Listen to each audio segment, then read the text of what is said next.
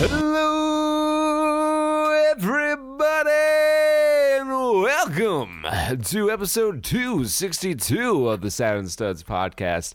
I'm Kurt, joined this week by my invincible co hosts, Peter and Jake. That's right, I took the easy way out this week. well, I can't take the easy way out this week because we're coming at you this week with the caramel wrapped around milk candy edition. I say it generically as a class because we've been having uh, a debate. Uh, join in in the comments below whether you prefer the bullseye or the cow's tail. I like the bullseye. Kurt likes the cow tail. And Jake, I, don't I like the bullseye. I still don't know. It's up for debate. He'll we'll never know.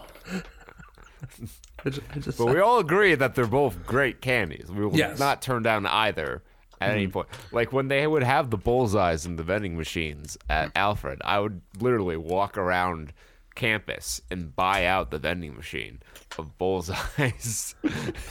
Now, now hear me out. Why have they not made like the milk candy encapsulated totally in caramel, like some sort of caramel speedball? I think that's that's that's essentially what a cowtail is. It's just extruded out. but it's got the ends exposed, I guess, yeah. so you can suck out the cream. I think that's just a uh,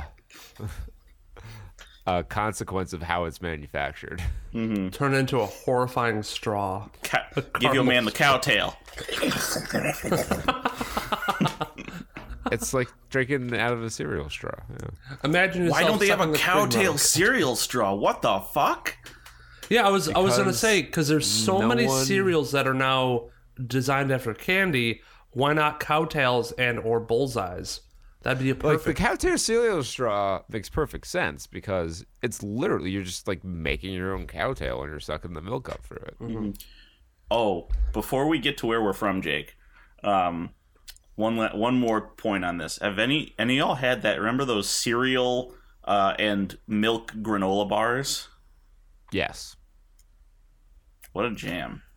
Like Those that, that was peak. I think that was like at peak cereal audacity. Was like, here I'm gonna make I'm gonna make a fucking candy granola bar out of this fruit that this uh, breakfast cereal that we're trying to insinuate isn't a candy.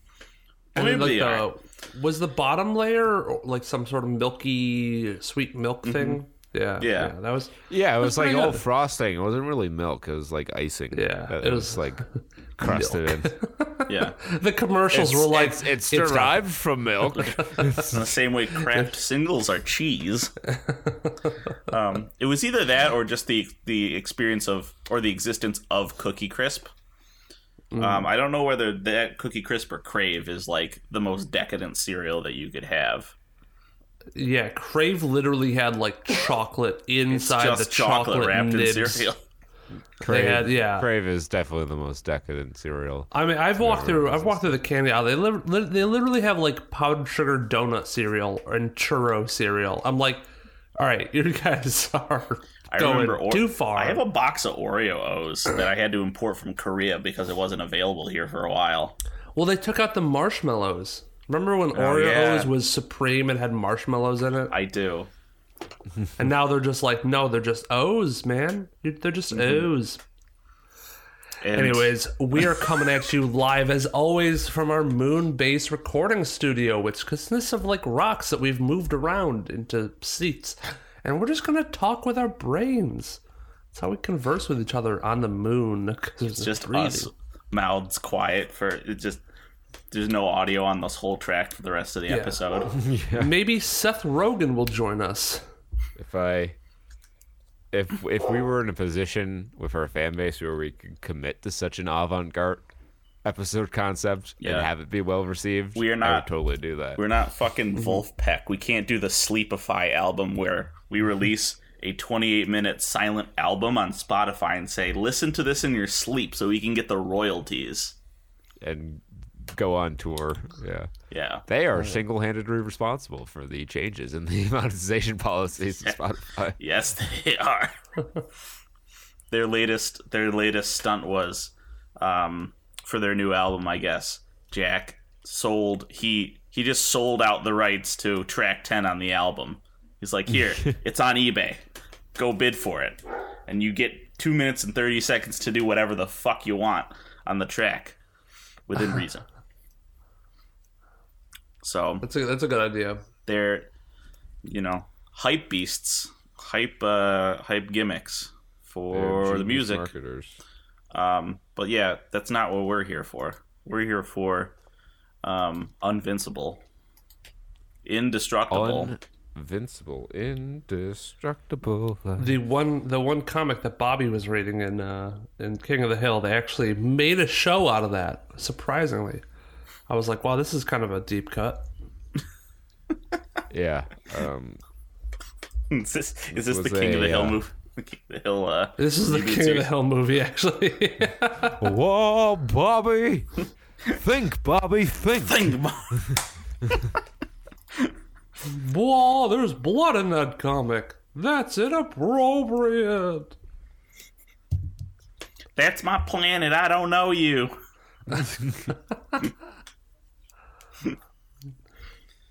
I want to watch the next show. he's fighting bad guys. Oh, jeez. my dad. Yeah, um, so they, old they made some, some changes from the robot. comics, but uh, we'll discuss that a little bit later. First, we got to get through some uh, some trays that we watch. Trailers. Our Yeah. weekly trailer roundup segment.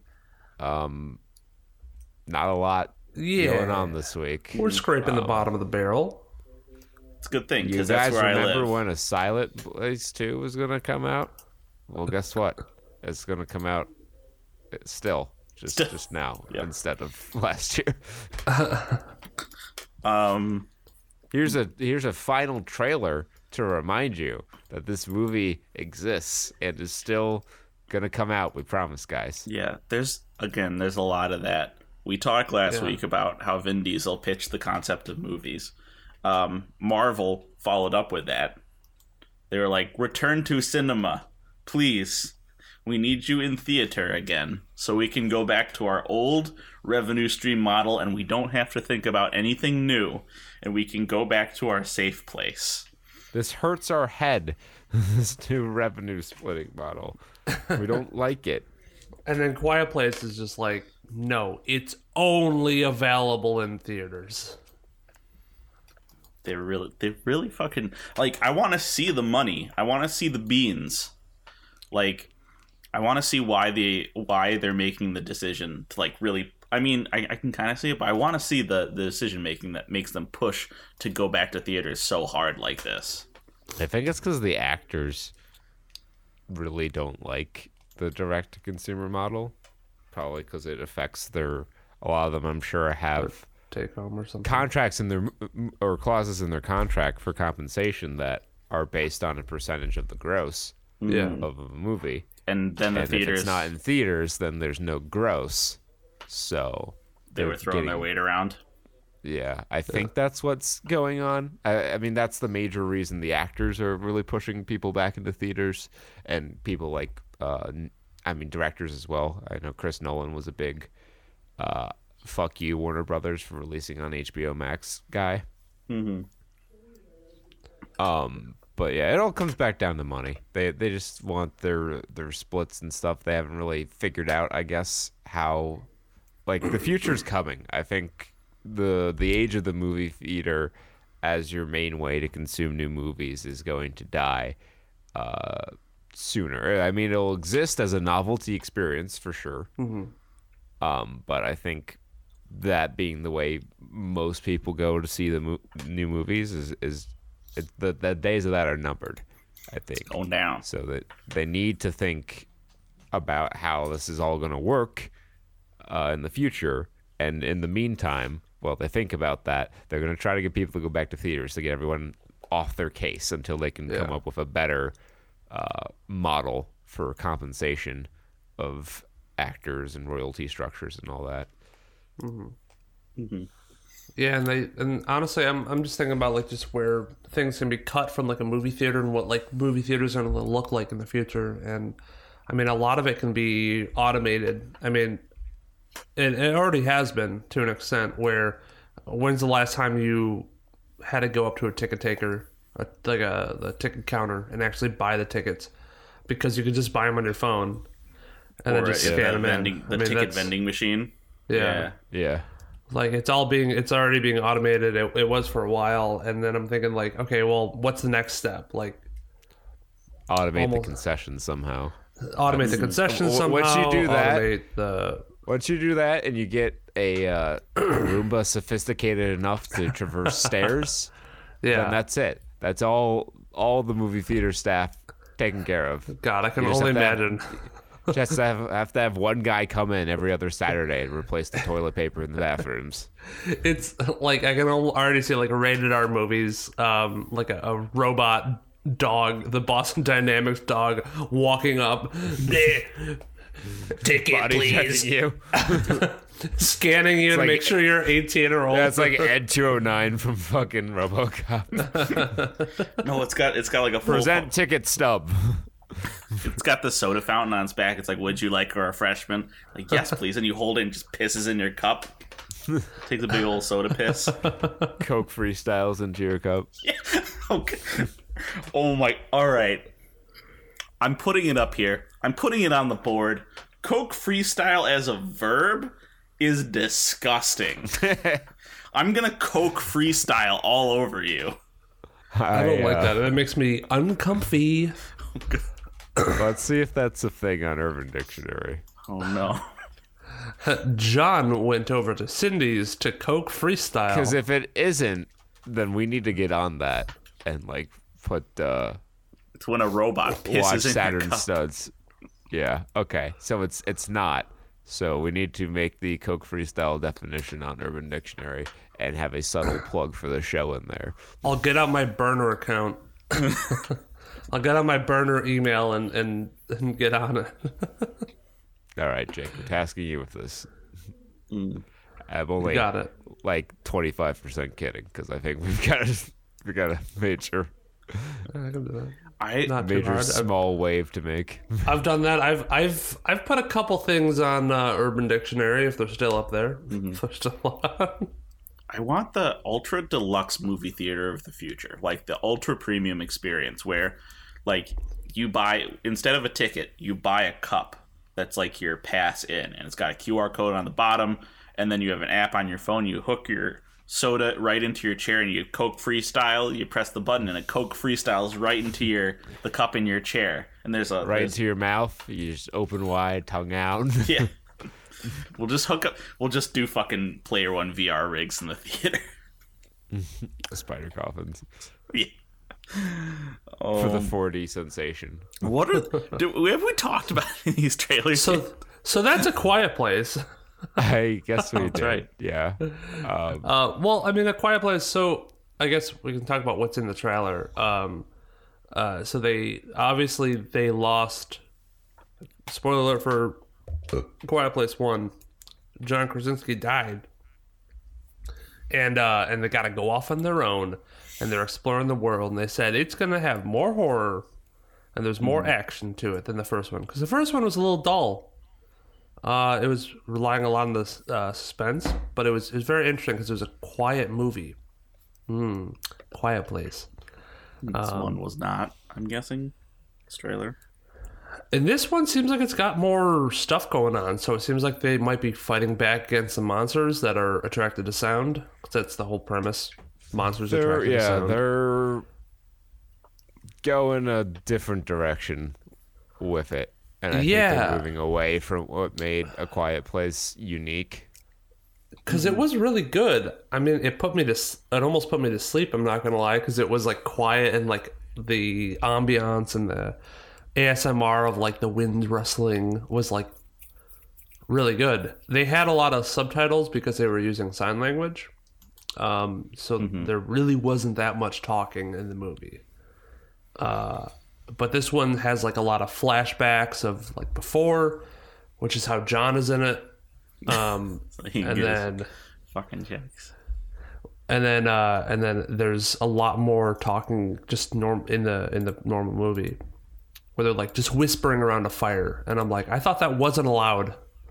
You can't Well, the change the fire rules. distracts the noise. I Yeah, guess. sure, sure. I don't know. Maybe they've set up a perimeter that they they are comfortable with talking, whispering in.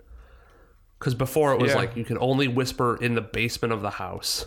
This kind of feels like the jump from Alien to Aliens, where uh, you Yes. know, an alien it was one xenomorph that was nearly indestructible, and then by the time you get the aliens, the space marines are easily killing xenomorphs, Mm-hmm. and they're they're not as scary anymore. So it's it's moving on that progression. So in a few years, we're gonna have. Uh, Quiet place. a, a quiet place resurrection where uh, Emily Blunt's character has a fucking uh, sound hating alien baby. Fucking, I had no idea what happens in that movie. Um, you know, we do know what happens in the movie. That is a thing that trailer we watched. L- stuck it, landed it. Hero mode. That was a description of hero mode as good as the trailer itself. Um, this movie. If I may. yes, go ahead. So, hero mode is the uh, poorly CG composited, poorly acted story of a boy whose parents are game developers and have their own studio, but it's they're they're not doing so hot, and their game's taken. They need a they need a big new game, or else corporate mean man is going to buy the studio and fire everyone. Um, and he literally delivers the line, "Of course, no one on your staff will be, have a job here." It's like, who has ever once said that, like aloud, for no purpose other than just being a dick? The answer is no one. No one's done it. Um, and uh, fucking Happy Gilmore here has to run through and make his own virtual world, but he needs more time to finish what's going to be the best game ever made in the world. And he has love interest lady, and they meet Robot.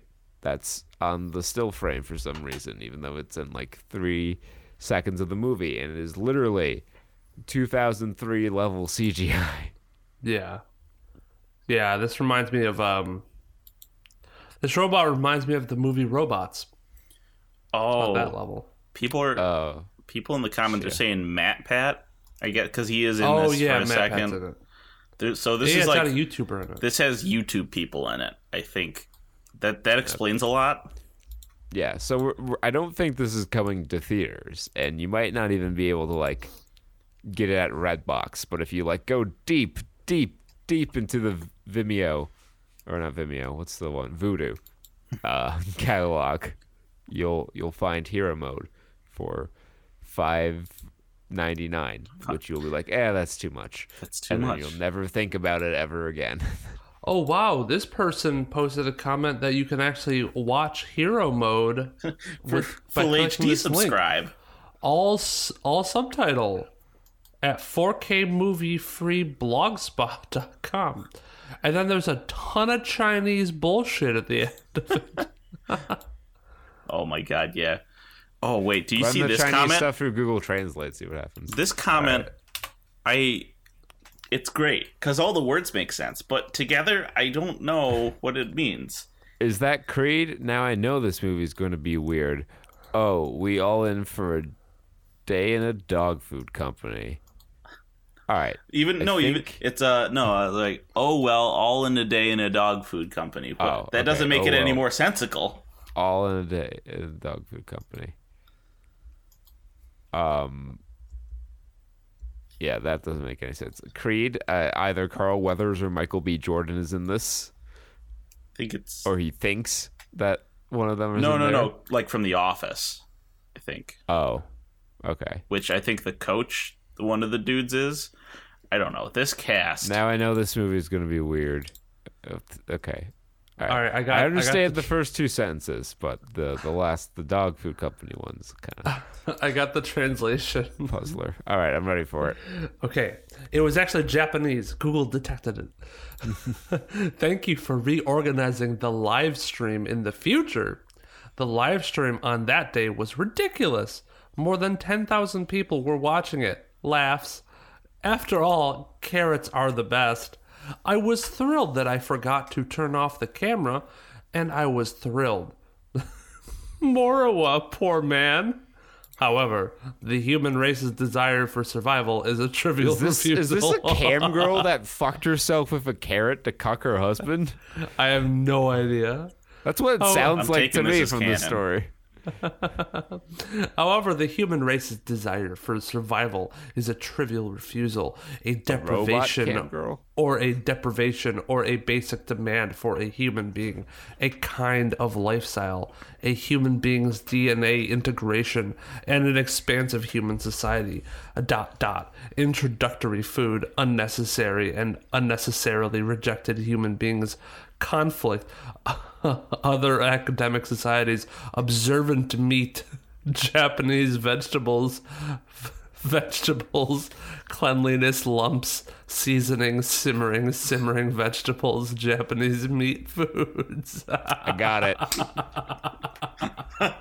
Cam girl fucks herself with carrot to cheat on her husband and is overcome with the guilt that her mind just fucking melts itself and the stream of babble. I fucking sim Uh, Japanese vegetables, simmering meat, meat.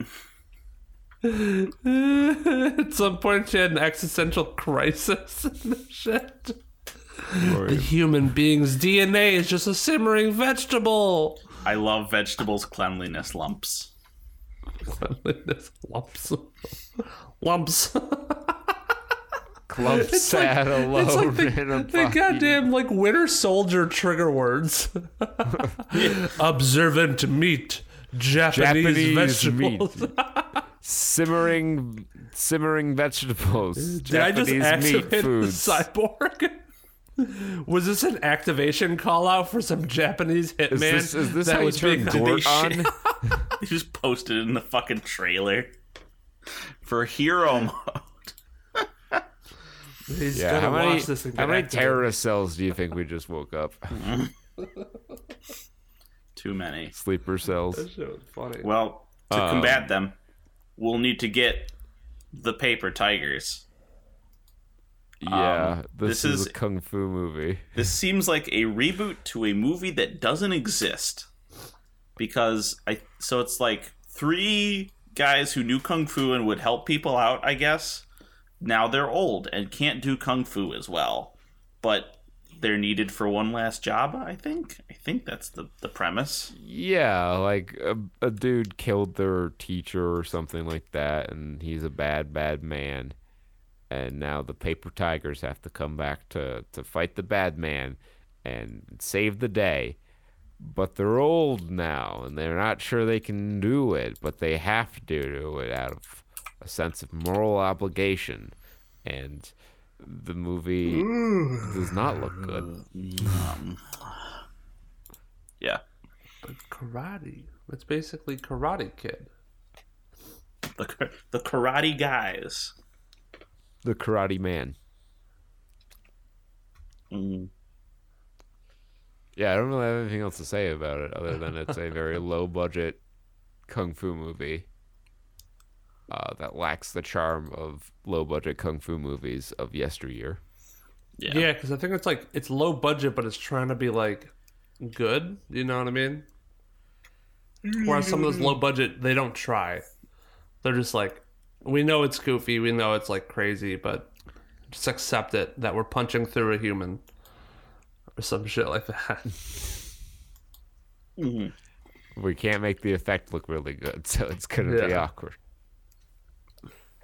We're just gonna have an awkward cut to him in a shirt with a fucking hole painted through it. the white guy just speaking like fluent Japanese did it for me. I was like, okay, I know what this movie is. um, uh, that makes me want to take Plan C, which is a cell unalive pill.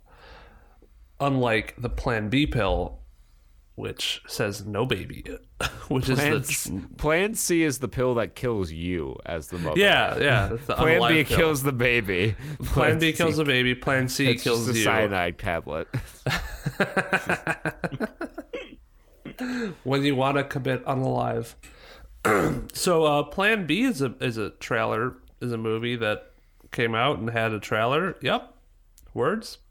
Words. Um, it's a it reminds me a lot of like kind of like Superbad, but if Superbad was like uh, Goody Two Shoes who have a, a wild and crazy night that was a little bit too wild and crazy for them. Been there, haha. Uh, yeah, it, it reminds me a lot of Booksmart, which mhm. was basically our third super bad remake. Yeah, that was super bad with girls, right? It was super bad with smart girls. Little bitches was super Oh. bad with. Oh, girls. Yes, yep, yeah, yeah. This is what this reminded me of. Yeah, yeah. The, the book This is- stop trying to make this a genre, cinema. Ah. It's not going to be a genre. So the, the the girl's like, ah, I never had sex, which is a, a high school trope. You know, gotta ha- gotta do that before you leave high school. I have a crush. Better invite her to my party, and then she has sex, and, And uh, then there's the period humor in the first. condom falls out. Yeah, there's period You humor, it- which is you could call no surprise piece. there. It's a period piece. Is it a I think period piece? Superbad was a period piece. I think that had one. I mean, yeah. uh, Can you think of anything more emblematic of that period in our history than Superbad? I can't. yeah. That's true. Uh, it, it looks like a, a mediocre movie. I don't know. Unless the comedy's just like yeah, it's from the s- for guys some reason crazy who made good. Harold and Kumar. Hmm makes sense. So it's there's a a, chance that it's decent. I mean, Yeah, it does I- remind me a lot of, mileage may like- vary depending upon how much you liked Harold and Kumar. yeah. Um, I thought Go to White Castle was fine stoner comedy, but uh, Escape from Guantanamo Bay was uh, a bridge too far. if that was stoner comedy, what is this? Period comedy? Baby Plan B? Yeah, it's a period abortion piece. Comedy. Guys have weed comedy. Girls have abortion comedies. The two, the two Now, see sexes, Crenshaw girl Pete. and weed. Go see Crenshaw Pete and his hot ass coat hangers.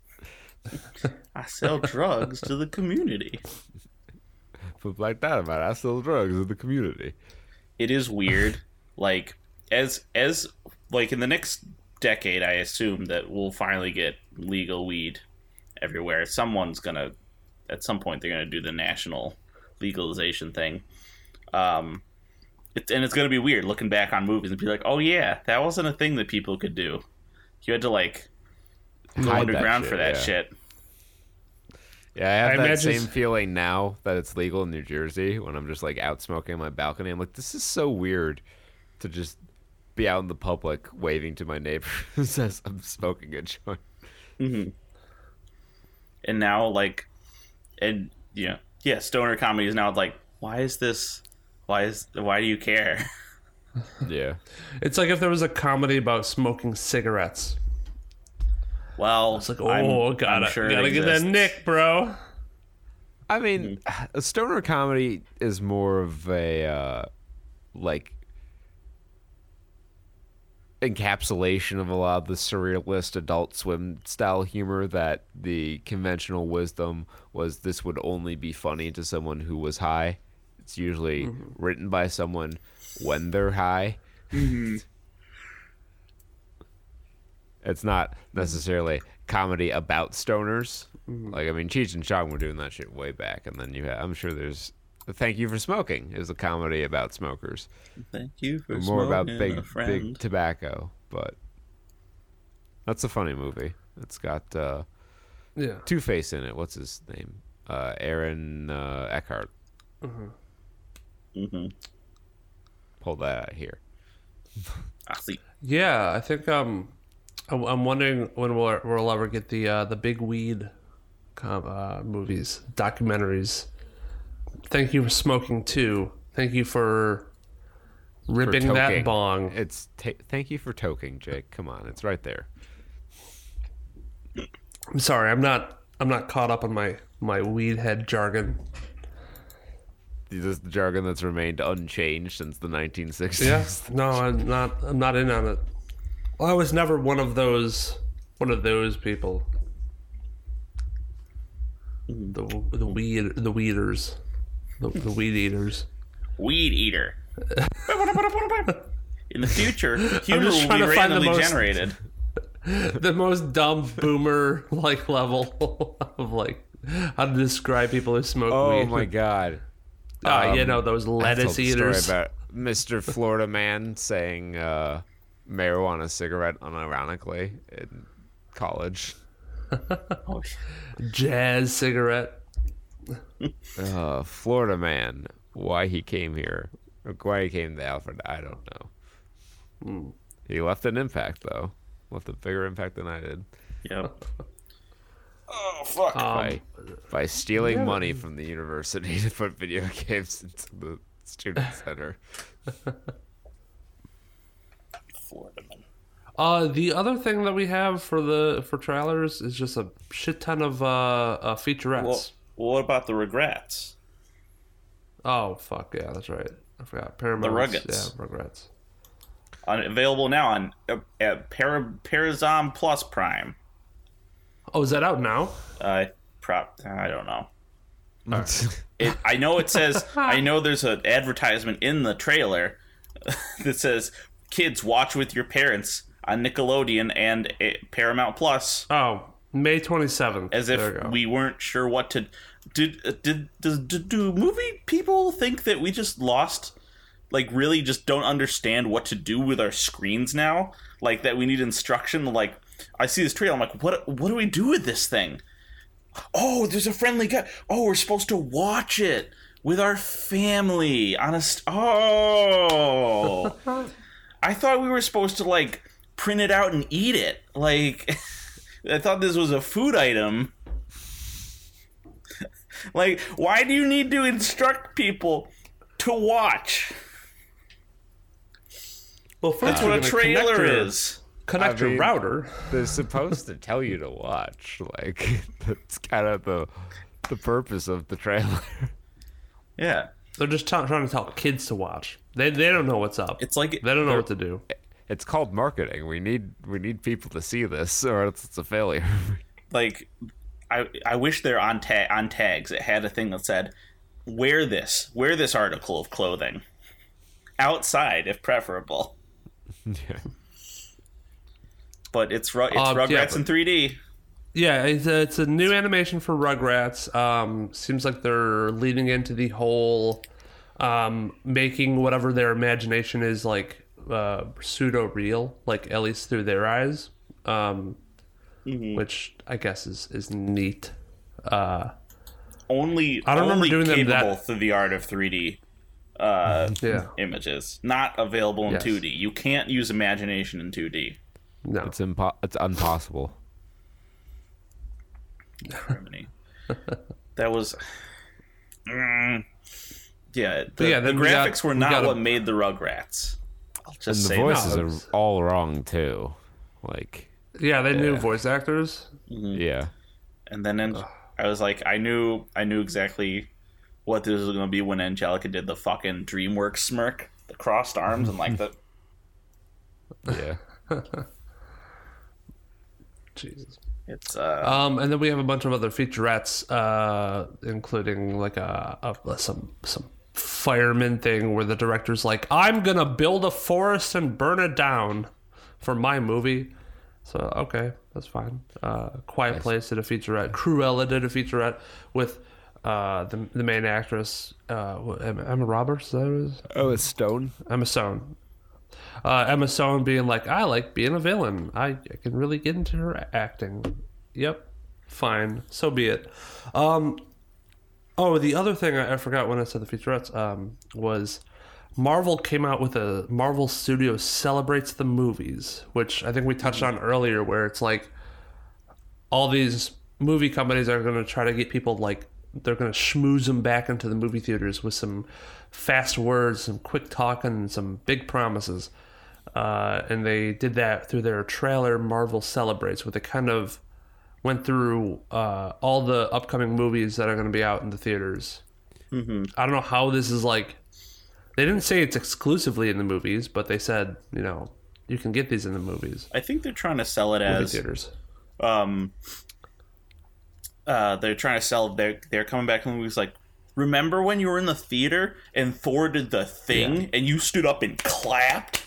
You can Yeah, do that they, again. they they had live reactions to the end game where Captain America had all the people you know assemble. and a lot of Everyone loves it when they clap at the movie. Well, the thing Yes. was, the comments were like, "Yeah, dude, I remember I was Endgame, and everyone was cheering in the theater. It was so cool." And I'm like, it's not like they often cheer over important dialogue I'd like to listen to.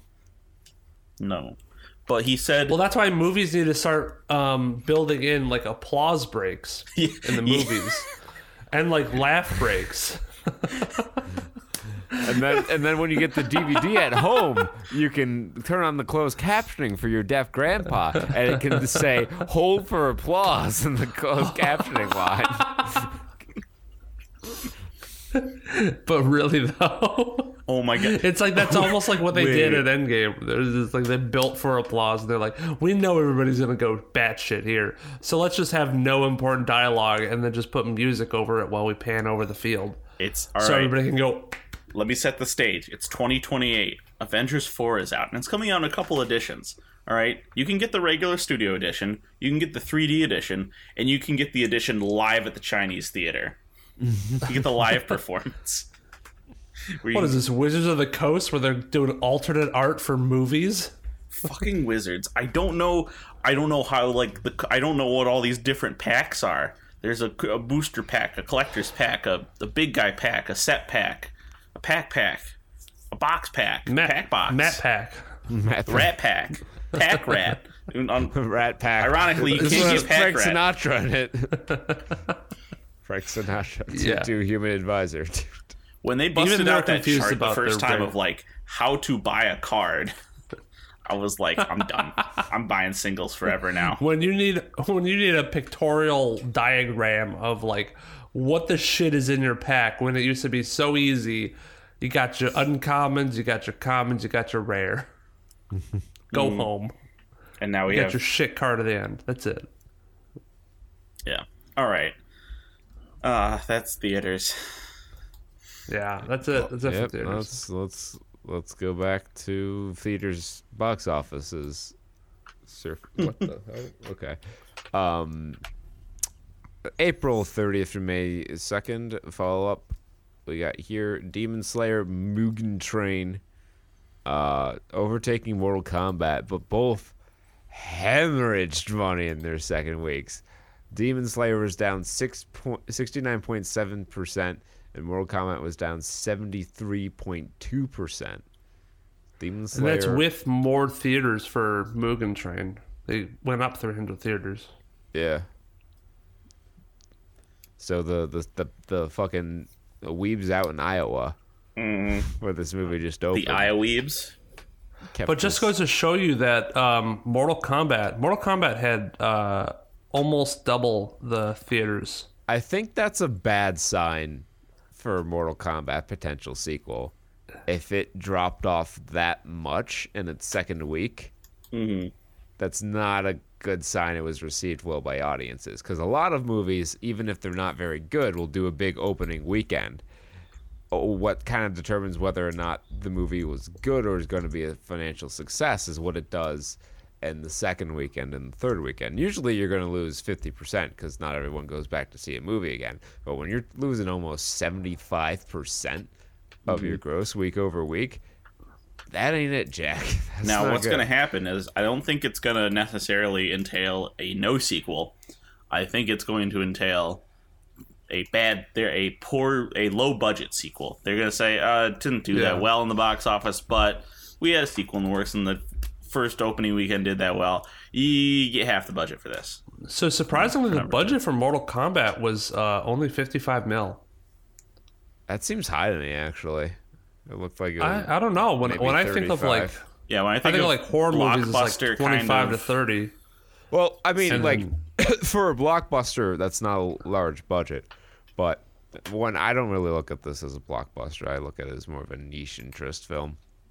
Yeah. And um, number two, there were parts of it that looked kind of cheap. Like I've seen a lot of these cheap direct-to-video movies, and the effects in Mortal Kombat weren't always notably better than those. Well, I'm wondering if maybe for the second movie they up their budget and try to make a really. I don't think they're going to of a go movie. higher budget on I this. don't think they're gonna pump more money into something, hoping it's going YOLO. to.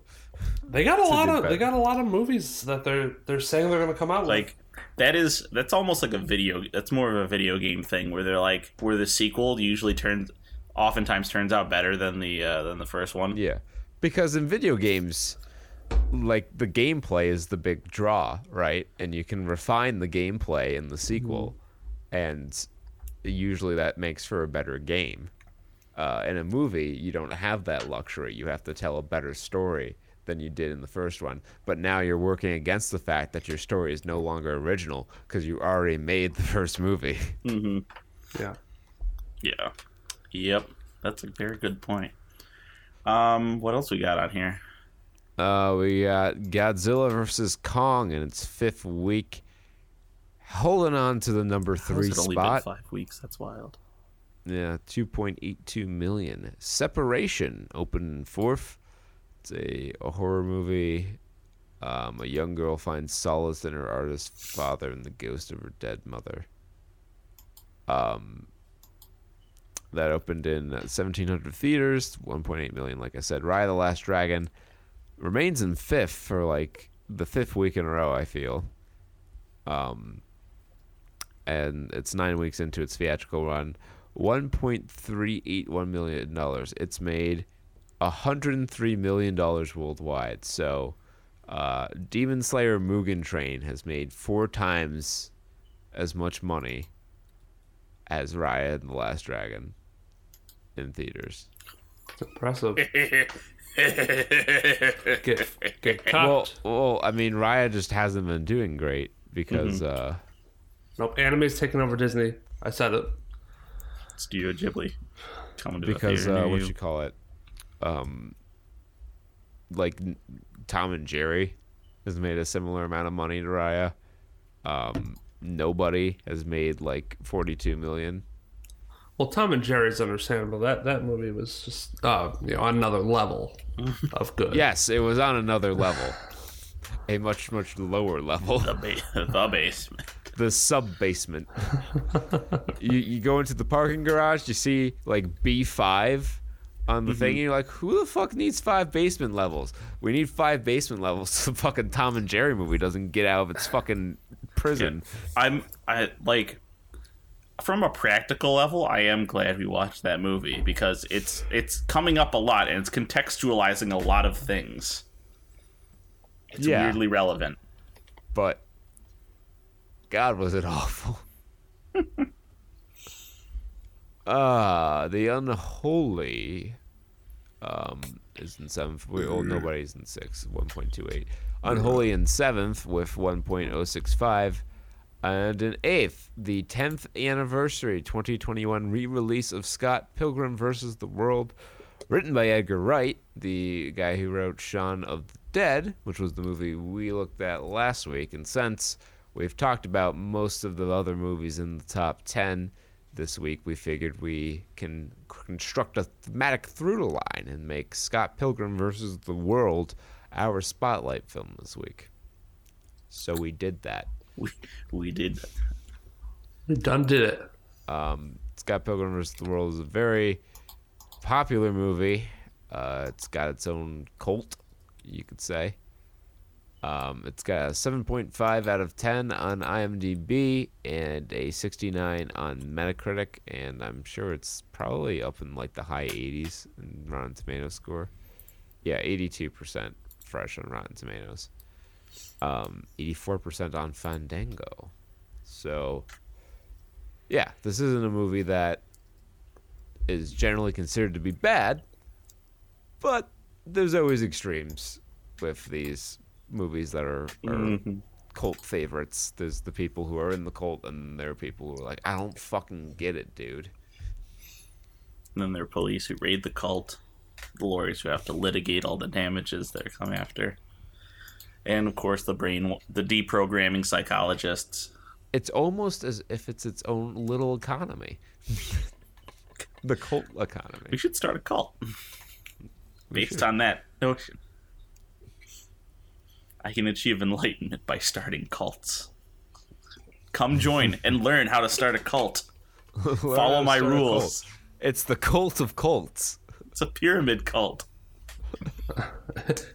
Start opposed to three an cults, MLM and we'll move you up It's to an diamond tier. MLC. MLC, multi-level cult. You could lead your own cult and be a boss, babe. Yeah. now be sure to sign this and and say that you're in my downstream, so I can get the diamond tier membership, which I will pass all my best leads on to you. Is that how they sound? I've never listened to a multi. You're, you're pretty spot on. That's Okay. that's pretty much how it is. Yeah, I know some people who do that. Oh no, Jake. I've I've been thankfully insulated from that behavior. I knew I've been like offered. I knew like some moms who sold Avon shit on the side, but like also had a, a proper W two job. But did Yeah. they have to fight uh, video game ex boyfriends? Probably not. Nope. Um, did But they give it we'll- a ten we'll out of ten? Well, if uh, one of these suburban moms goes by the IMDb handle must be Mike one two three, then yes, Must be Mike. Yes, they did, and I choose to believe that uh, that's the truth. Uh, Scott Pilgrim vs. the World 2010 release. Oh, oh, so not the 10th. Oh, I guess it is the 10th anniversary because year one doesn't count. Um, an original 10 out of 10, of course. An original smart action adventure movie submitted September 15th, 2010. Oh, this is an original review. I don't normally say that any movie is a 10 out of 10. Scott Pilgrim, however, deserves that honor. It is the kind of movie that will leave you thinking about it days afterward. Brings a smile to my face whenever I remind whenever I am reminded of it. It was really that good. I never r- read the comic and in fact did not know a comic existed until afterward. Don't let the fact that you don't have background information hinder you from games. seeing this film as you will still be able to fully enjoy it. Great music, great lines, great action, great movie. I really hope this movie becomes more popular so as to encourage studios to make more gems such as this. I got bad news for you, buddy. that was that was a fantastic comic book guy impression. it's Worst evolved more. Episode I wasn't sure. ever. I wasn't sure where I was going with the voice when I started doing it because I started reading my normal voice and then I just Mm-hmm. slowly drifted into comic book man. This is the way. Um, seven out of nineteen found that helpful. I need to look at his profile to see if he is is really so. Oh my god, he's only reviewed two movies. In 16 years on the site, he's only reviewed two movies. Scott Pilgrim and any guesses as to what the other movie is? Schindler's List. No. Real Demon Steel. Slayer, Rogan Train. No, it's Harry Potter and the Goblet of Fire. Specifically, the, Goblet, of Goblet Fire. None of the other ones. He only had time to read Goblet of Fire. That's the one that made him really furious. Um, okay, so uh, these guys, the one out of tens, are the real, the real deal. They are the lowest of the low. The real In Mos scum Eisley. fucks out here. They they just sell their soul to the devil and write one out of tens for well received movies. They just shout their their weirdly hateful vitriol Yeah. into their phone and tell us This- to post to IMDb. And with 70 reviews, I was like, how am I going to find a good one? How am I going to find the best ones? So I sorted. So this is by total votes. So the most people saw this, at least. And took the time to say the shit was helpful or not. So, 1 out of 10. Big special effects to cover a crappy five minute story and annoying actors by manager 844 357 which might be a social security code. I don't know. Try it out. Warning spoilers. I don't know how many spoilers are in this. It's a 10 year old movie. Get over it. This film is for. This is a film for 20 something year olds living with their moms who still play Pokemon and drooling over manga. This movie has an intelligence level of the mighty morphing Power Rangers and the maturity level of SpongeBob SquarePants. Full disclosure, I enjoy all of those things. What the fuck? So I'm kid? loving this movie so far. Yeah, I was about to say. You I have not seen shit Scott on Pilgrim. Power Rangers, asshole. What's this fucking starch pants' media diet? all- right. It's really only a 15 minute movie that repeats Just Oscar well nominees. over. It's really only a 15 minute movie that repeats well over five times for two frickin' hours. Sometimes less is more when a movie is the equivalent to watching someone play Soul Calibur. 112 minutes is 90 minutes Oh, too long. It has all the terrible dialogue from a Dragon Ball Z cartoon with the same over exaggerated fight sequences. That This man knows a fighters spending fuck ton about this time. shit. This man is selling like he's Is selling he- me on is the movie right now. selling the movie? or is Yeah. he only trying to trash it? Uh, with the same exaggerated fight sequence that have the fighters spending more time screaming at each other as they fly through the air than they actually than they do actually fighting. The whole quote video game style fighting over a girl would have been okay if it just happened once, but rehashing the same damn fight four more times was just driving an idea into the ground all the way back to Japan. Michael Cera needs acting lessons. I'm sick of seeing this guy play the same person in every damn movie he does. He sucks. I'm sick of seeing him being a little stuttering meekling who's afraid of his own shadow again and again. It's so old. What do you it's want? not 80s funny. Rambo Michael Cera? 153 out of 357 found that helpful. That was he just tore a new asshole on that movie. He was fucking. But I like, don't- he can or parrot he sold stuff it. that I liked. Yeah, I want to Like, see. I, do want to see what else he watches, or what he considers let's like go. top tier. Yeah, can you drop the permalink in the trap? The, the, the chat, not the trap. We're not ghost busting. This here. is this is not to say that the things that he was disparaging are are high cinema. Um, because I think that's where he's going. He's, he's like, oh, it's not high cinema, like it's lowbrow, like SpongeBob or whatever. Um, I'm just saying that it's a thing that a lot of people really enjoy, um, even into adulthood. It has has a lot of staying power. Um, He- I just okay. basically I'm trying to cover my bases for when someone goes back and clips that shit when I'm like 10 years later. They're like, when I'm trying to review a movie and they're like, they, they clip the part where I laugh at the guy who's like talking shit on children's shows. I'm like, what does this guy watch? Does he watch adult movies? Oh, Well, the answer is no, because he's reviewed three movies in his entire 10 years plus on IMDb. Um, they've been Scott Pilgrim versus the World, Revenge of the Nerds 4, Nerds in Love. Which he rated it a 10 out of 10 and then said actually a 6, but it deserves a better overall rating. So he fell victim to one of the classic blunders. Um, and then Blood Rain. The Uwe Never Boll video Oh, game adaptation. You know what? Maybe that's where I Blood got it Rain. from his Uwe Boll. and uh, he gave it. I can't see his score actually, Uh, th- was it 3 out of 10? Yeah, 3 out of 10 for that. which was actually about in line with the average. Uh, his main cons- concern was it plagiarized another video game's plot. I, Uh, let's ju- let's just read it real quick. Bonus Blood Rain review from uh, Mister I Hate Everything. Um, I didn't go through all 400 bad reviews of this movie, but it seems I'm the only one who noticed this. Uwe Boll blatantly stole his plot devices from another video game. Castlevania 2 Simon's Quest. In the game, Yes, Simon the, the Belmont famous plot of search, Castlevania 2. must search the countryside in search of parts of Dracula. You guessed it. Two of them are Dracula's eye and Dracula's rib.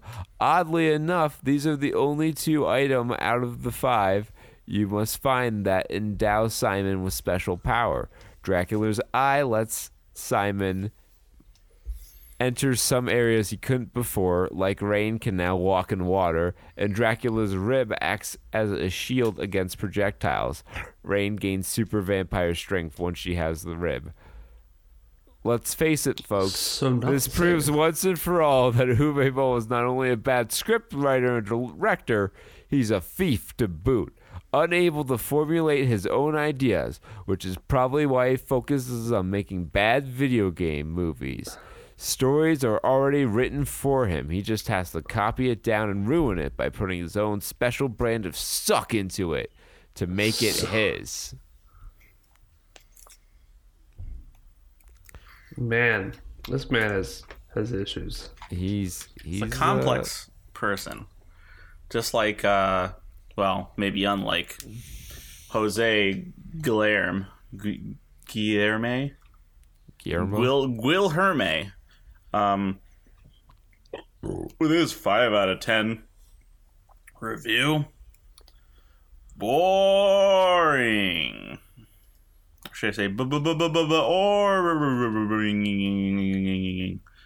Um, uh, spoilers, I guess. It's not really any spoilers in here.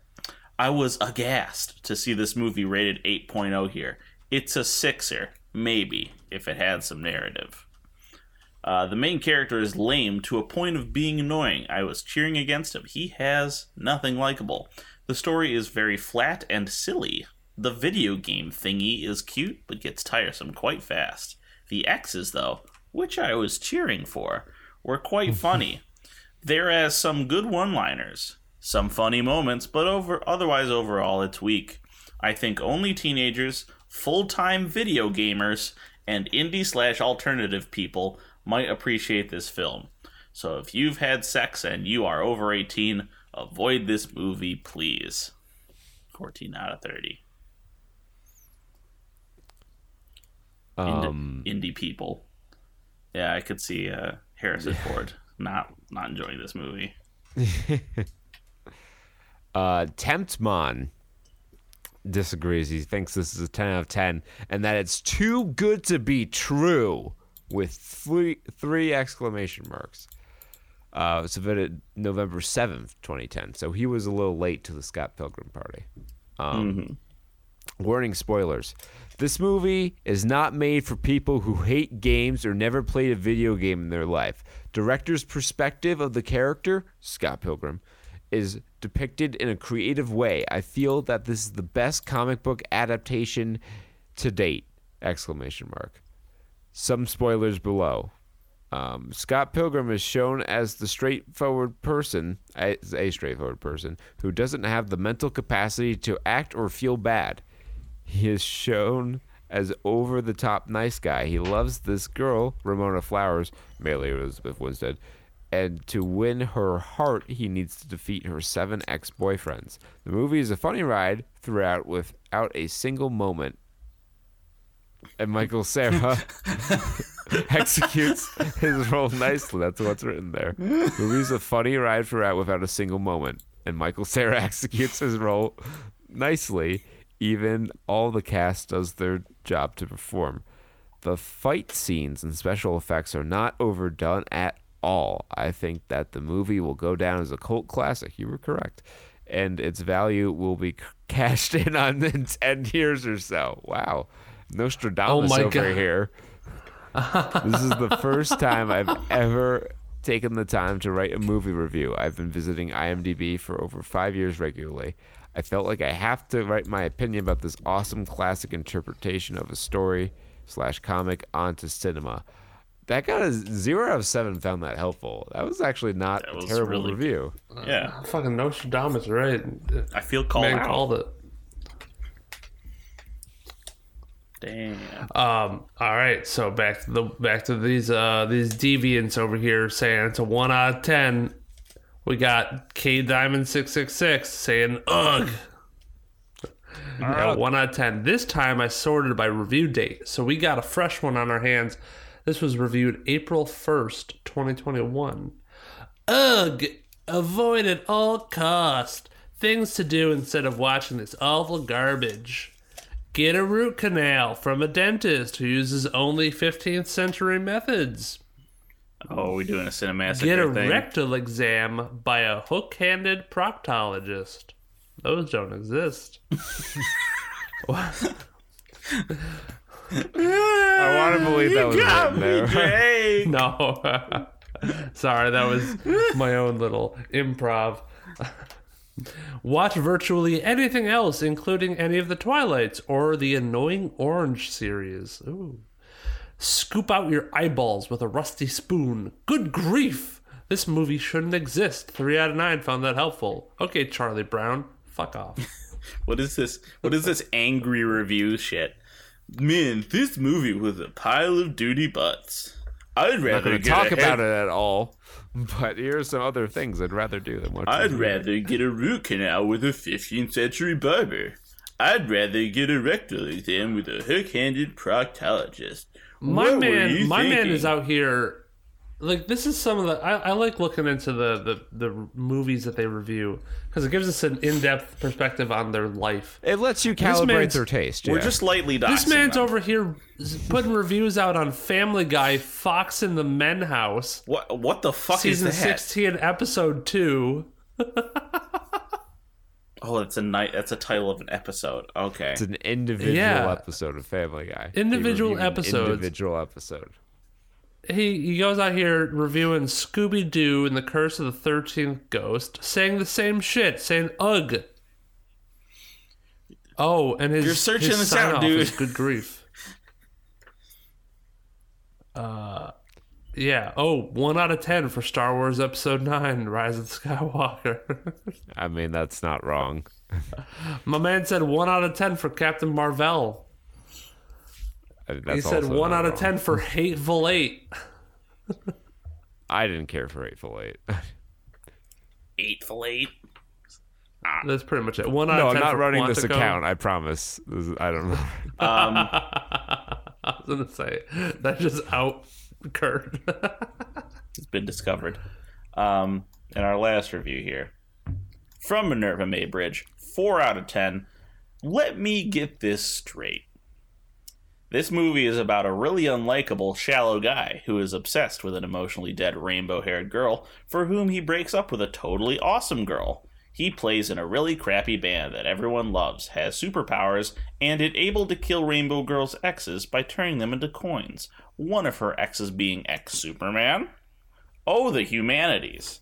Despite the fact that those engaged in battle are hurried into walls and beaten again and again, no on is ever really injured, not even a scratch. It's like a cartoon where a character can get flattened by a steamroller, then pop right back up. The only good lines that came out of this were Rainbow Girl's ex GF saying she was bi furious and calling her a has been. The movie comes across like sucker punch on acid. I guess that there are some movies that are so incredibly bad that they appear to be good. This one is just plain bizarre, but can probably be, be wildly entertaining if you're watching it while zoned out on pot. 6 out of 13. Now, I, I think we need to explain that in movies, there, there's things that can happen that don't happen in real life. Yes, it is a work of fiction. In fact, this What is are these not a sporting Don't event. say. Well, these people getting into fight scenes and thrown against walls. It's but no one ever gets injured. Yeah, and you ever watch an action movie before? You ever watch a Oh. rom com where they fall in love and get married over the course of forty five minutes? yeah, it makes sense. That definitely happens all the time in the real world. Yeah. It's not like Jake and I dated our girls for like four years almost before even considering marriage. Yeah, exactly. I'm looking. Well, now I'm looking at some of the reviews. This person has reviewed a lot. Um, Uh, in ninth though, we've got Tom and Jerry. yep. Uh, five hundred and thirty thousand dollars. One oh nine nine five one worldwide. That's that's like six million or more than Raya's made. Six million dollars more worth of people paid money to see Tom and Jerry on HBO. Oh, and not on theaters, not even on HBO Max, where you could watch it for free with your free trial. Then hmm. saw Raya and the Last Dragon, which was probably cheaper to see, at least for one person in the theater, because I think they did the premium access bullshit for it. Oh yeah. That is that is does not speak well to the quality of Raya and the Last Dragon. Although I think that- that was pretty positively reviewed, wasn't it? I mean, it's a Disney movie, so I'm sure there was some pressure to uh, see it. Well. I'm also wondering how many um, uh, Disney Plus subscriptions came in for it. I, I still have no fucking clue how they they, how they yeah, they don't have to tell us that. correlate that in. I don't know how they correlate that into it. Maybe But the it- same goes with uh, HBO Max. I mean, who was it HBO Max? Yeah. Yeah. I mean, how many people got HBO Max just to get the Tom and Jerry movie? I hope Like five people? I, I really hope. Like, so. I, I think it's got to be single digits. Mm-hmm. I really got. or or people who saw there was a Tom and Jerry movie but didn't see a trailer for it. That's the only way I could imagine someone Yeah. being excited to see that movie. Um, All right. Um, what's rounding out the top ten? Together, Together's in tenth, three hundred and twelve thousand dollars. and guess who's in uh, number 25, up two places? The War with Grandpa, baby! It's 30 weeks, He's going strong. Still rolling on. Ten thousand people. Ten thousand dollars. For a theater take of seventy one dollars. Woo! It Still in 150 theaters. still in 150 theaters, but man, it was down 58.6%. A lot of large drops this weekend. I wonder what, what happened. Yeah, I don't, I don't know. It's interesting. Was last weekend a long weekend or something? I don't think so. No. No. We haven't had a long weekend in a while. The next long weekend's going to be uh, Memorial Day. Maybe it was nice out. Maybe it was nice Maybe. out. and A lot more people wanted to go outside than spend their time in a movie theater. Yeah. Oh, why doesn't it have? Why don't we have trailers for outside? Because then Parks. they can't make the money off of you, Peter. It's just Like, not. Those are called windows. just Vin Diesel Those are sitting on a rock, windows. just like Yeah. this past year we've been inside. I want to change that. Nature, it's where we came from. Try visiting it again. You haven't visited your mom in five years. You haven't visited a patch of grass in a year. Go outside. Poop on the lawn. It's what the dogs do. It's what we do in my family. My family. Be a man. I don't know where that went. Well, you, you tied it in with the family, so it's it's automatically an acceptable It's automatically Diesel canon. impression, yeah. Go watch the Fast and the Furious. Come, come into a dog shit near you. That reminded me of the, uh, Look, the TikTok it's where Fast the, and there's Furious be Nine over guy. here. It's just a pile of dog shit. Be a man. Go to a public bathroom. Shit with the door open. Be a man. Make eye contact. Go into nature. Be a man. Eh, just, just just go with nature. Be a man. See how see how it feels. Yeah. Oh boy. Um, the other long hitter was uh, Croods, and they're they're sitting pretty at thirteen, but only twenty three weeks. Those are rookie numbers. Gotta pump those numbers up. Got to stay alive for seven more weeks to be war with Grandpa. be at war with war with Grandpa. It's it's it's interesting to see. Um, I mean, Croods has made significantly more money, so it's not even really a competition of that. It's just how long are they going to last? Yeah, war with Grandpa's made fucking nothing. Forty grand or something like that. I think worldwide. I mean, I think Yeah. 40 million. Or 40 million. When I say 40 grand, I really mean 40 million. 40, 40 grand million. There you go. I'm A million's a grand amount, ain't it? It's a grand amount. Hey, words over here, right? Am I right? Um, yeah. So that leads us to gaming news. Um, and uh, boy, it was an interesting week in uh, gaming news, in that nothing interesting happened. Yeah, it's been really slow for for games now. I'm not sure what's uh, what's going on. However, uh, the other night, uh, goth vampire big booby tall mommy milker lady got released with Resident Evil Village with other video game elements attached. with other video game elements. There's also like a sixty dollar game around it, but uh, you know, Uh, yeah, but people just buy it to get stepped on. I haven't I haven't really watched it. Yeah, people are losing their mind over little lady Dimitrescu in Resident Evil Village. yeah, that, yeah, um, it's it's getting some pretty positive reviews uh, from the game aspect of it. Um, I haven't checked it out yet. If it comes to Game Pass, I might play it, but I don't think I'm going to go out and spend a lot of money on Resident Evil Eight. Oh, is it just a demo that got released? Oh, is it? I knew. I No, know. I think wait. the game's out because I remember seeing people talking about it and the game thread on the Yankee subreddit. they were doing like Something that they were saying about the demo lasts until May 10th. Maybe that's a free thing, Yeah. and then but it's already out. Okay. I know people. I saw like clickbait videos about, oh, look what happens when this character gets this attack. You know, like they're still fascinated that video games have have details in them yeah. that they put like you know that the big big studios can uh, can afford to put that kind of uh, you know little touches in their giant video game. Yeah. Who'da thunk? It's unheard of. It's impossible. Um, Super Mario 64's PC port now has ray tracing. And you can try it for yourself. Mod is a work in progress, but the early footage on it is uh, very promising. Uh, so the Mario 64 PC port appeared online like a year ago out of nowhere, and uh, it has since received a 4K texture pack, a 60 frames per second support mod, and a bunch of other gameplay additions like permadeath and new moves. But now they've gone and added ray tracing. So um, I will share with you, gents, the preview video for this. And, trace uh, rays. I think you will agree that it is um, way more effort than should have been done for this game.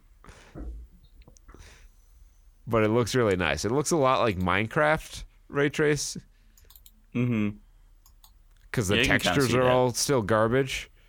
Yeah, they're still using the ba- the base polygons and sprites. Yeah. I don't know if this is going to be compatible with the 4K texture mods. It should be because the whole thing with ray tracing is the lighting is Oh uh, yeah, rendered now, in real time and not part of a texture map. now so- Mario has like a skin kind of texture thing. He's not. It's not just a flat color. And I don't know how I feel about that. Your boy Mario looking more and more like a plastic doll with each update. They couldn't, and they couldn't update the sprite uh, definition. They couldn't well, just. there re- there's there's a 4K texture pack available. Um, I guess they they probably don't have it installed on this mod, on this game because they want to show off the ray tracing. Mm-hmm. Um, but I would think that they would be intercompatible because, like I was saying, um, ray tracing just l- renders the lighting in real time rather than relying on what's in a texture map. Yeah. Oh, the um the bullies look pretty good. Yeah, like they're- metallic surfaces look nice. Um, the water looks nice. The lava does not look nice. No. Um, Yeah, the water looks really nice, yeah. I saw some of that. warp pipes look pretty good. Oh, in the haunted house level, the lights streaming through the windows. I don't think they're I think they're still just in effect. Yeah. It was kind of interesting because, like, at certain points in the sun, like he has two shadows when he jumps up in the air. I think from like the game shadow and then the ray tracing shadow as well. Oh, maybe I didn't really catch that. Let's Thought I saw that in the beginning. Yeah, I'm looking at the desert level now. And, uh. So that's, I mean, hey, it's cool that this exists and you can just go out and fucking mess around with Mario 64 and all these different ways it was never meant to be played. Um, and it's impressive that, uh, like a fan project could add a technology like ray tracing into an older game like this. Uh, you know, makes you wonder if we're going to see ray tracing support added either officially or through efforts like this to other older titles. Yeah, I mean, even just like, like not even older titles, but like just stuff that came out like like a Call of Duty Modern Warfare Two or something like that. Like something maybe that's not that old, but you know could could use some of the love of that.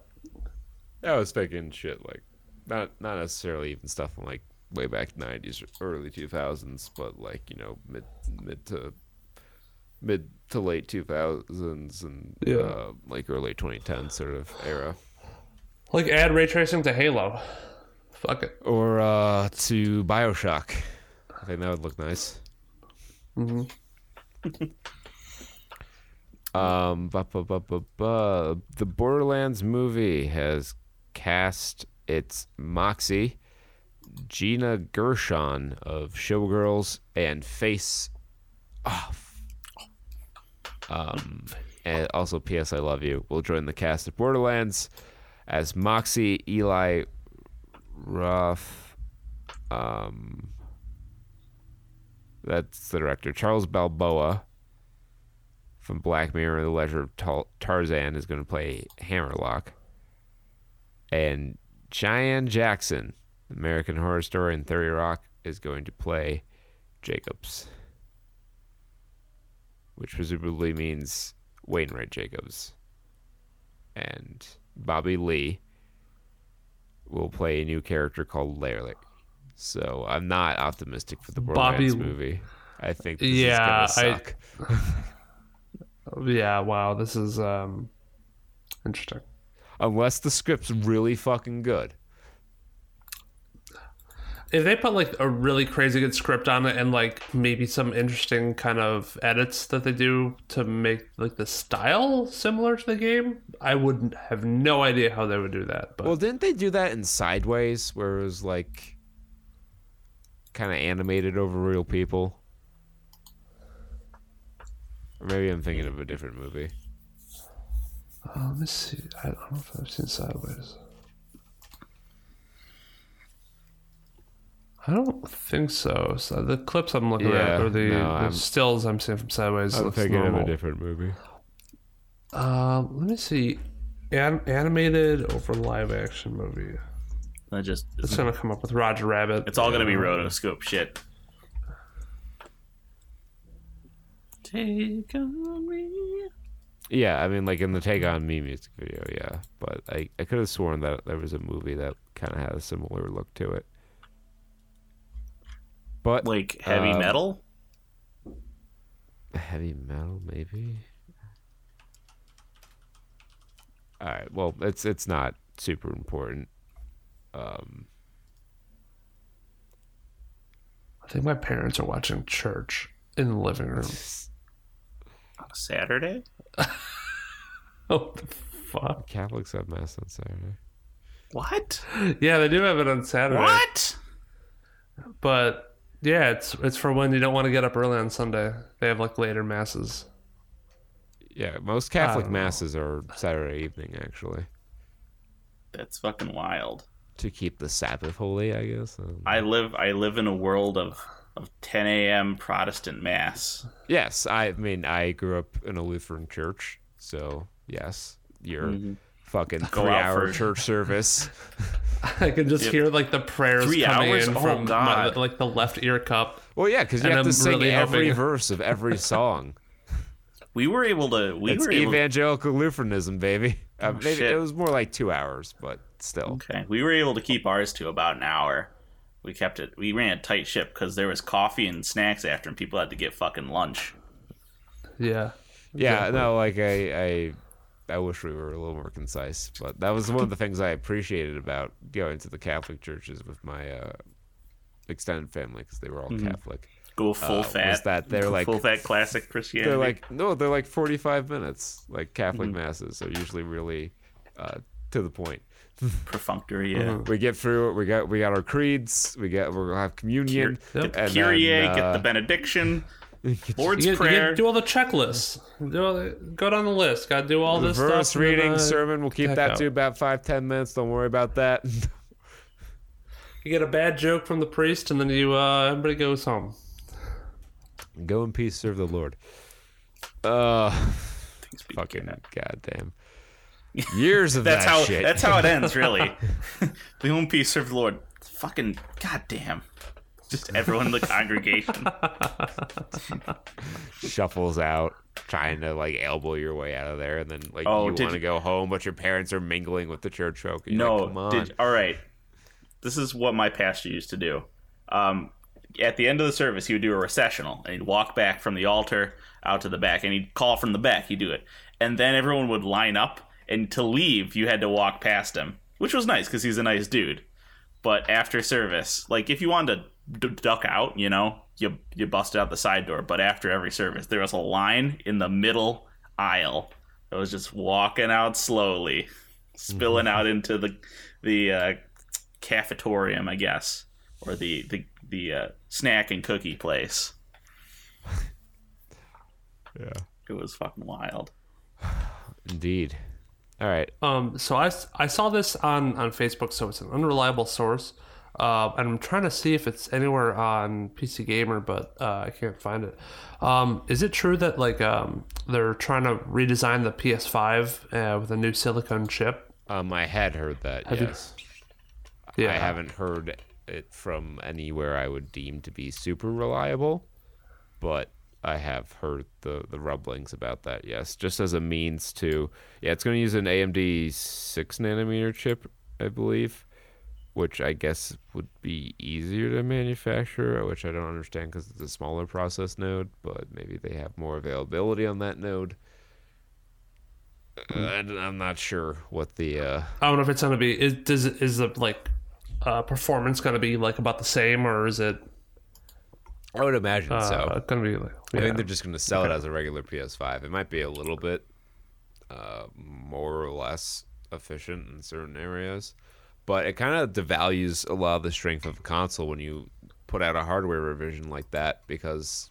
Um, like one of the things about consoles that makes them able to like you know squeeze much better graphics out of their hardware is that the people are developing for like a specific set of hardware now granted two sets of hardware is still a lot easier than the millions of possible configurations that pc gaming Yeah. can have but still you're diminishing the uh, advantage there a little bit yeah, yeah, I get it. um Yeah, I, the the complaint I saw was somebody was saying, "Oh, you, those who already have a PS5 now have uh, basically an obsolete device already because there's a, a possibly better one out there."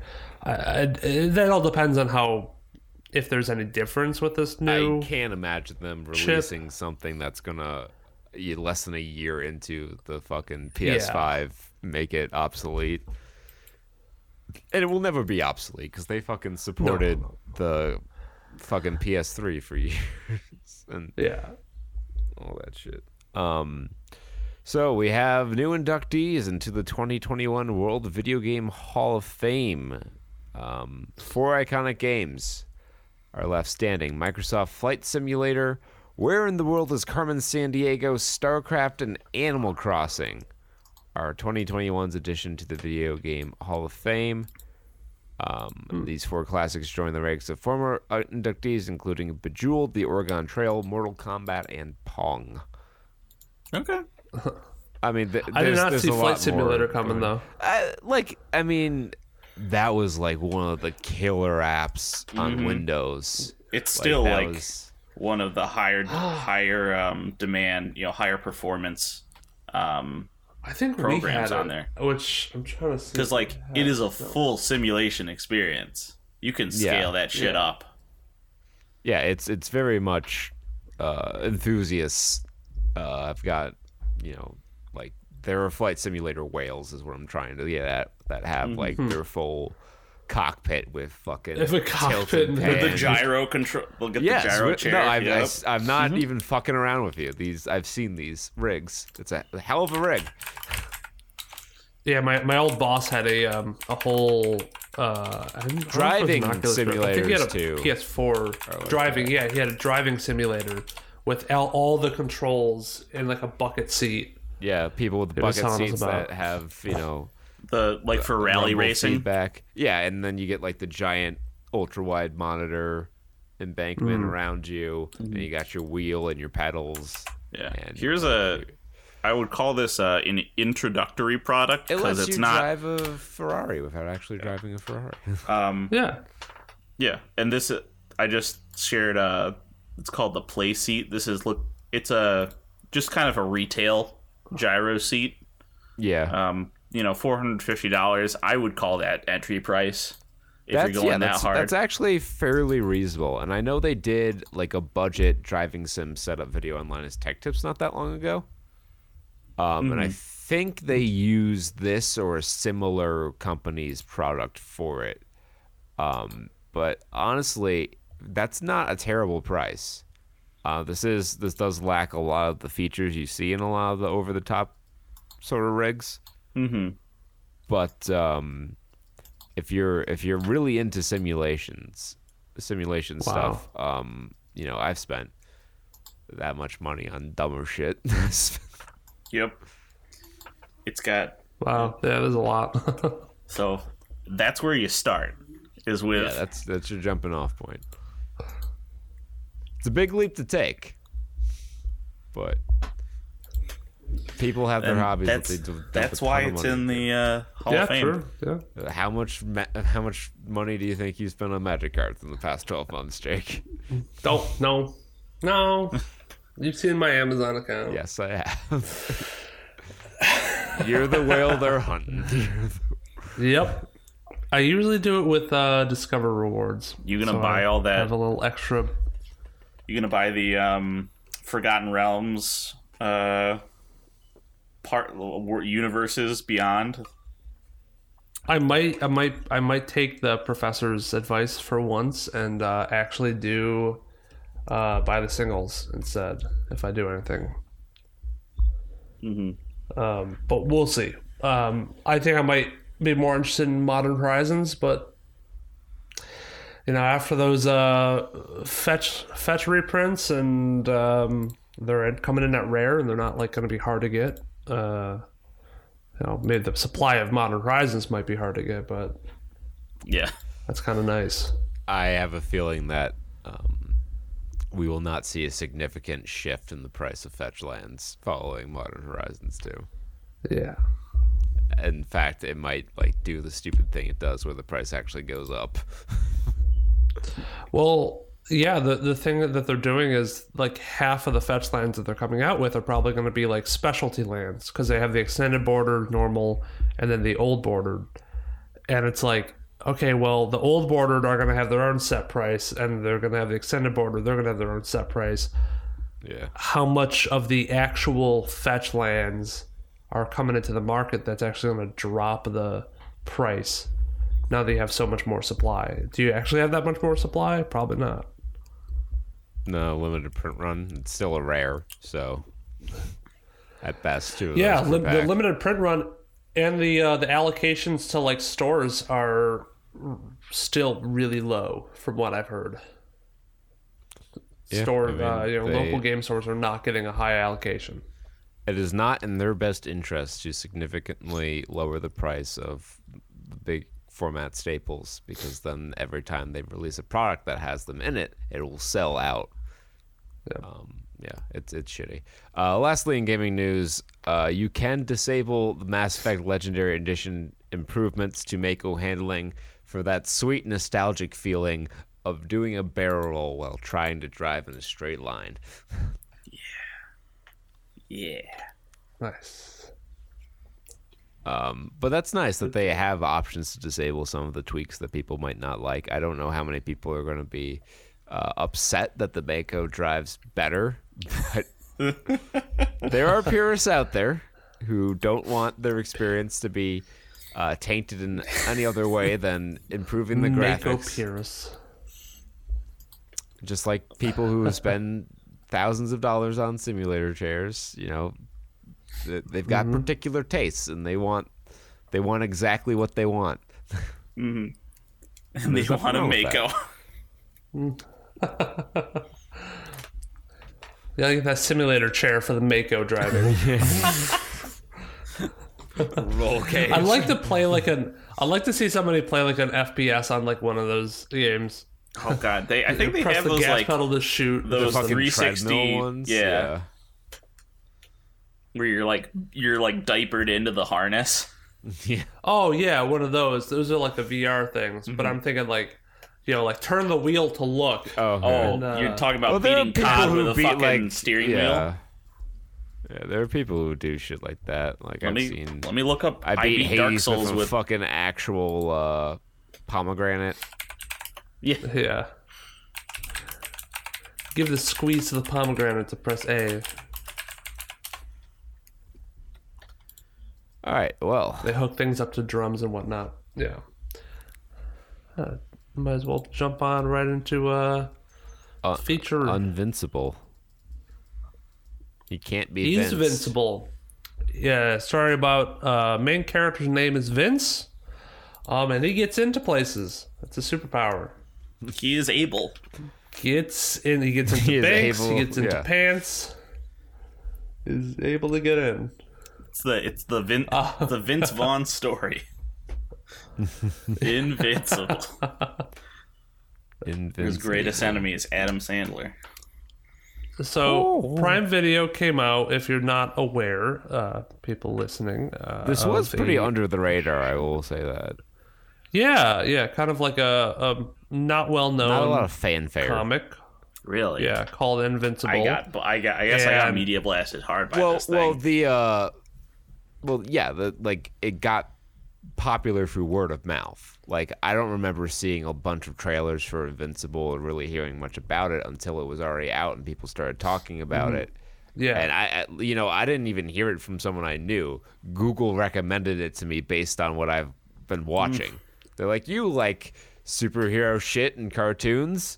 Invincible. It's highly rated. I'm like, eh, maybe not. But then Jake said he, he was watching it and liked it. I was like, eh, I'll give it a shot, see what's going on here. Yeah, I found it through like just going through like uh ads on like Prime Video or, or like my uh, my Flex.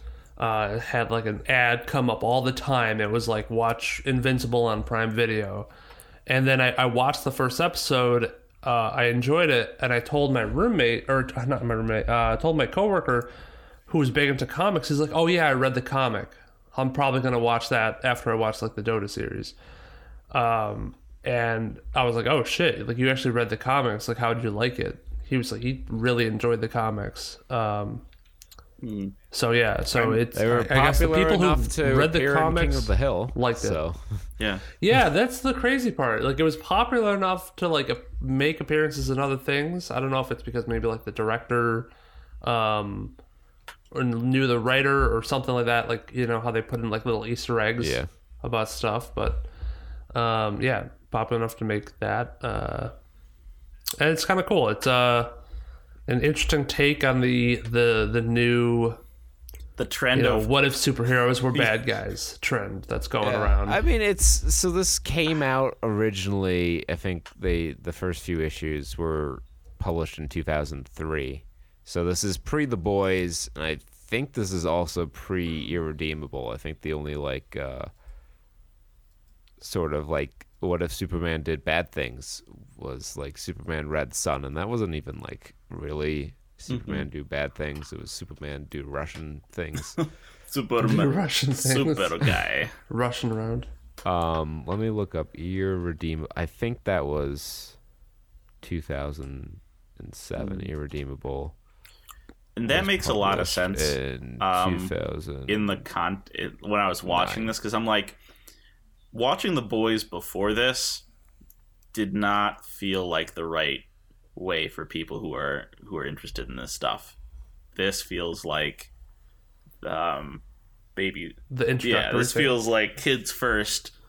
it's like here kids, you want to disillusion yourself with Superman? Eh, there you go.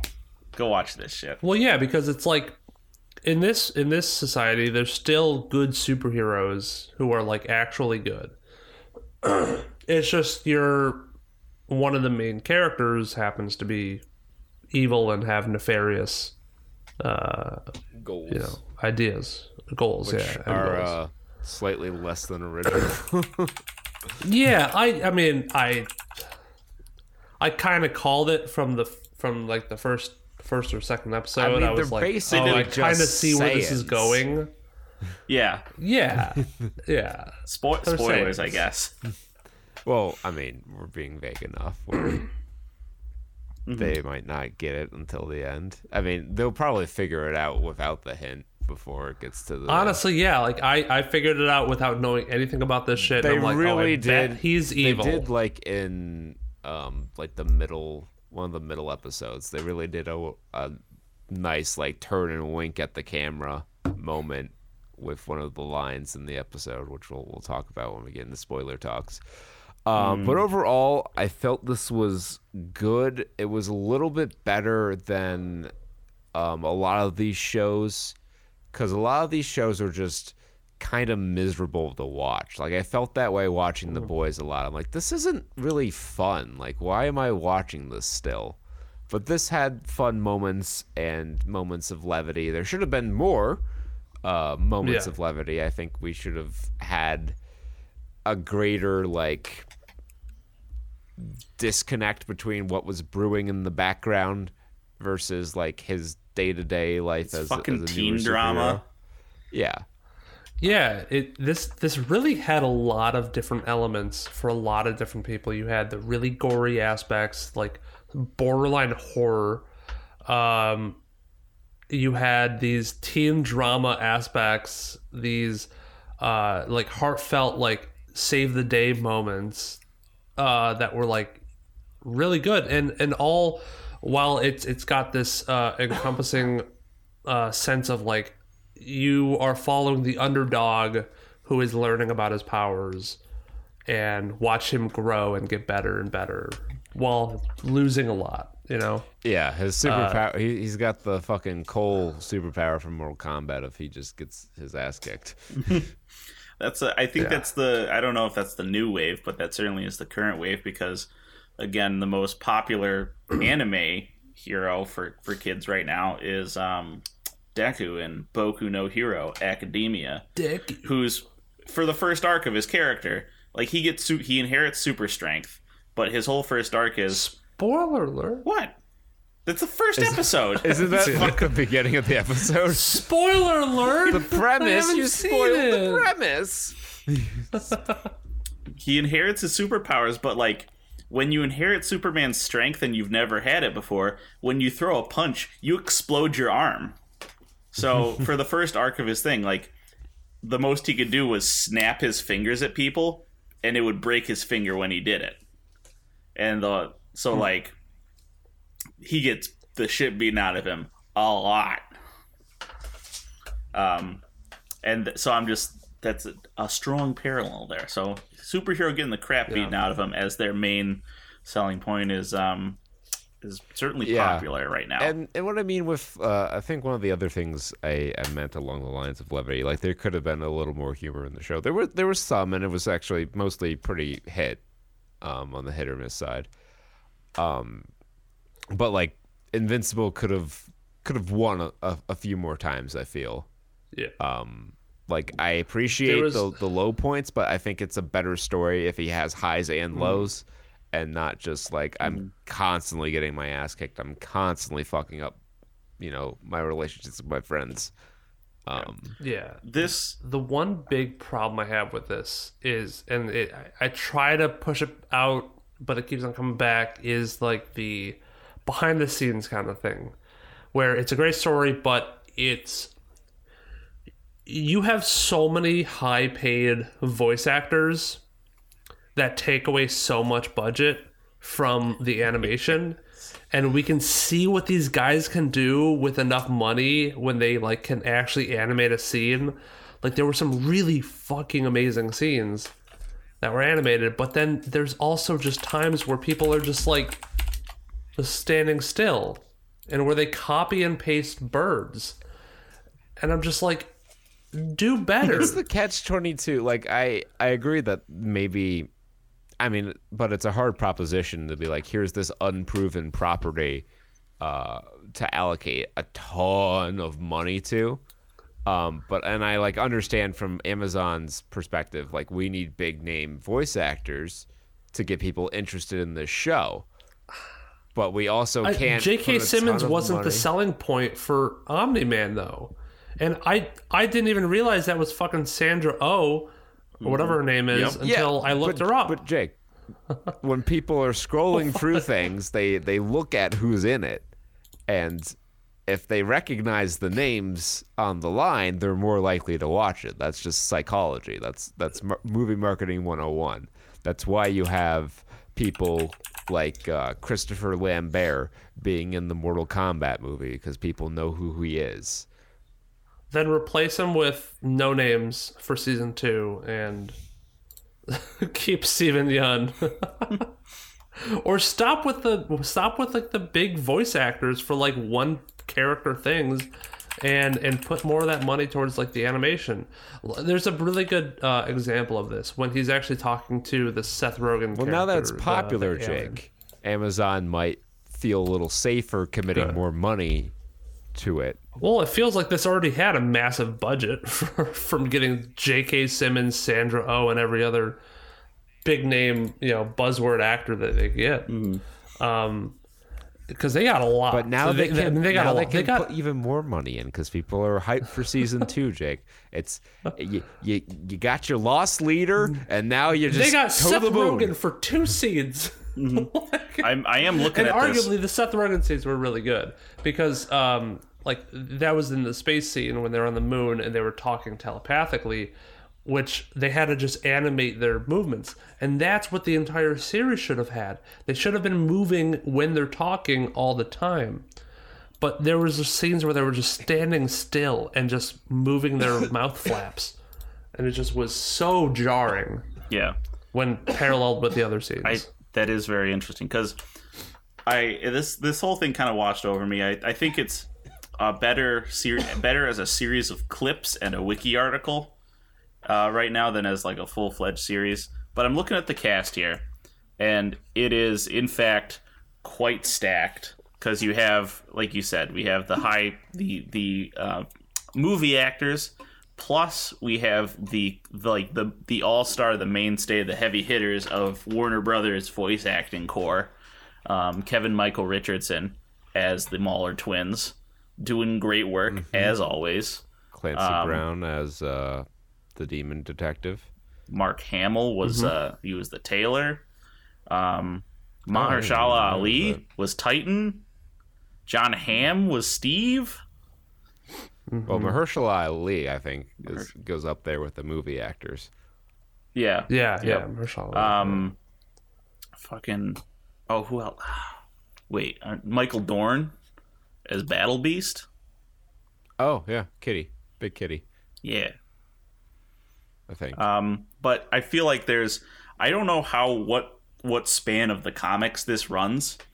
I it feels think like this there's is a the lot. First couple volumes. So very interesting. Um, so I I was told a little bit about the comics. Um, there's it. So there's a lot of like sub things, like the Mars uh, going to Mars scene. Um, and then I think one other thing that happened. Those happen way later in the comics, and I think they're their own story. But they took those and put them into here, so they're setting up future events. So there's a lot of things that are just mishmashed, but I think the main premise of like between Mark, his dad, and like what's happening with the world was the Was the was the first arc of the, the comics or something like And that? now I'm thinking, okay, the first thirteen. Like if that's true, I don't know how much that um, takes away from the first season. Because I get it, you need to set up seasons two and three because you want your show to sell for as long as you can. But um, with that in context, I think that that makes that kind of clicks for me. One of the one of the issues I had with was that there wasn't a to me there wasn't a strong enough through line, like a thematic through line for the whole thing. Um, at like first and last episodes and the you know when he's really going at the Omni Man plot, um, I get like some of the themes that they were going for. Um, but like you said, Kurt, like it kind of gets there's other stuff that gets in the way there. Yeah. Um, and it's. I think I still really like this show. I ended up really liking this. Uh, it kind of like I was watching Falcon the Winter Soldier at the same time, and then like I became far more interested in Invincible to the point where I haven't watched past the first episode of Falcon and Winter Soldier, which has a non-zero percent chance of being the topic next week. So I might have to get on that. Um, but I did end up really liking the show. I liked the the art style, I guess. Um, it was very uh, reminded me a lot of Young Justice, which was a show I loved. Um, still love, but uh, I don't think they're making new episodes. Um, and uh, the teen drama aspect of it also kind of reminded me of Young Justice. So I, that's kind of why I feel like I wanted more of Mark's superhero exploits, including some like more wins for him, because that was kind of what I had the most enjoyment of, if that makes sense. Like the stuff with Omni Man felt a little bit um, tired to me because Yes. we, I've I've seen so much of that recently. Mhm. Um, it wasn't bad. Like objectively stepping out of the fatigue of what if Superman be bad um, media that's come out in the last decade.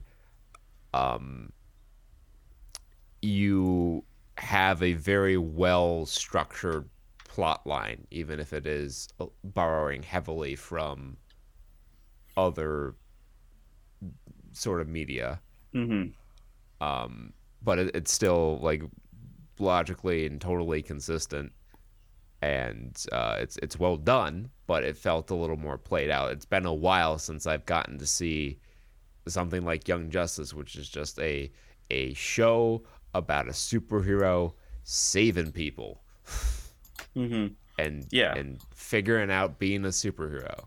And Mm-hmm. I guess I really missed that because I was so starved for that sort of thing that I ended up really loving the parts with Mark and the other superheroes saving people or at least trying to save people. I liked the fact that they kind of put more realistic consequences of these battles in here.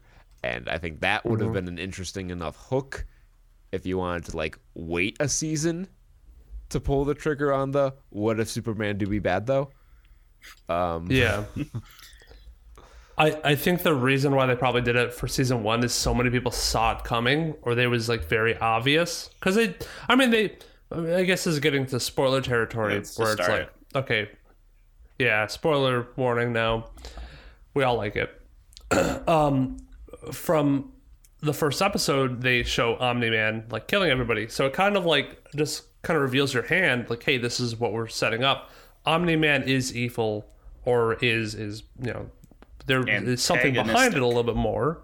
Yeah, they Yeah. could have done a better job with some misdirection on that. I feel like they could have explored the well, maybe what if he was like mind controlled by something, um, sort of thing. I think they could have Yeah. had a few more red herrings in there. Because they all reference it. They're like, you're being mind controlled, or you're being controlled by somebody who's making Which you is do a this." classic superhero yeah, trope. classic Superman Yeah. sort of trope. You could have had a few more red herrings in there because Omni Man was always acting mad sus.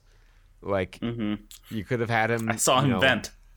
do some stuff that like made him seem less suspicious and have some of these other ideas of what might have happened as red herrings and i think it would have been better uh, you also could have not had the huge wink at the camera moment of him flying back to the uh, rapid aging aliens and saying Earth's not yours to conquer and really lingering on the yours part of that sentence. Yeah, yeah.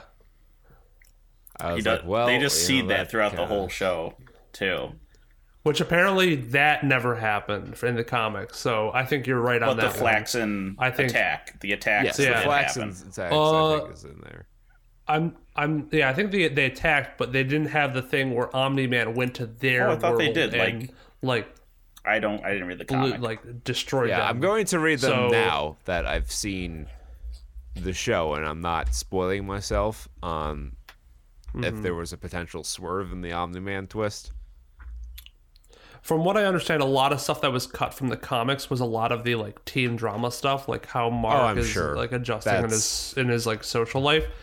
And I'm I'm like, yeah, we did not we didn't get a whole lot of that, and I could see where that would fit in really that. well. I mean, like Fucking I not Riverdale a with little- superheroes Yeah, you don't need or any other Riverdale. Exactly, CW yeah. show.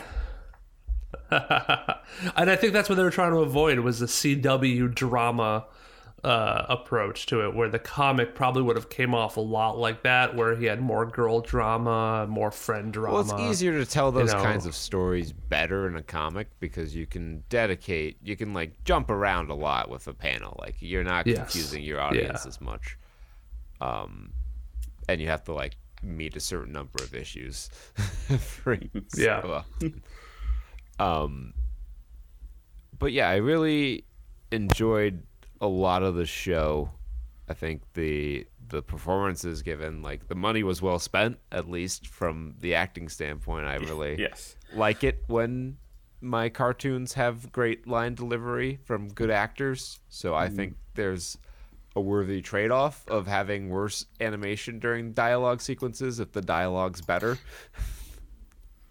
Yeah. Although one of the things that stuck out, yeah, one of the animation problems that just really stuck out to me that um, I've noticed it's a it's a modern technique now. A lot of shows use it.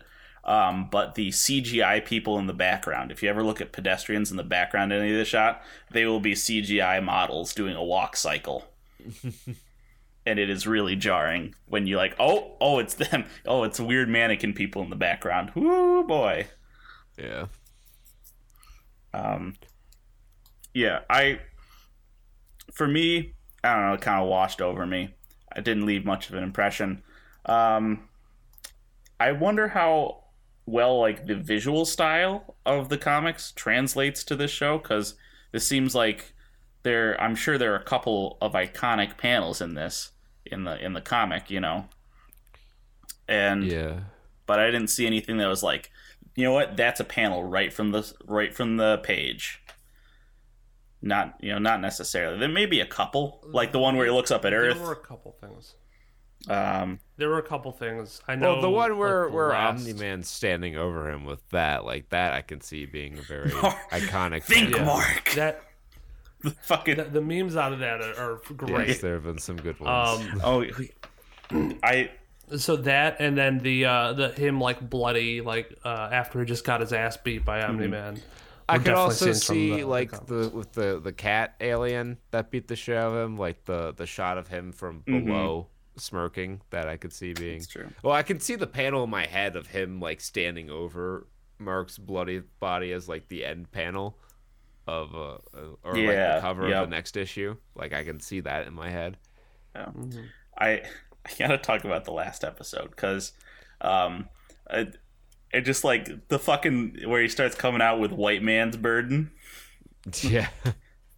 we got it. I got Viltrumite guilt, and he's uh, there was one line when they were doing that fight where he's like, "I always thought your mother is more of like a pet," and immediately I'm like, "You fucked your pet." What are you doing? well, If I for mean- a proud warrior race, what I you just did is somewhere between bestiality and like the the weird thing that Jeffrey, you know, ah, never. It didn't bug me because I knew what he meant. Like, you love your pet a lot, but you understand that it's not gonna live as long as you are, so you Yeah, don't like. yeah. It's not quite the same. You know, you're you you accept the fact that you're gonna move on a little bit.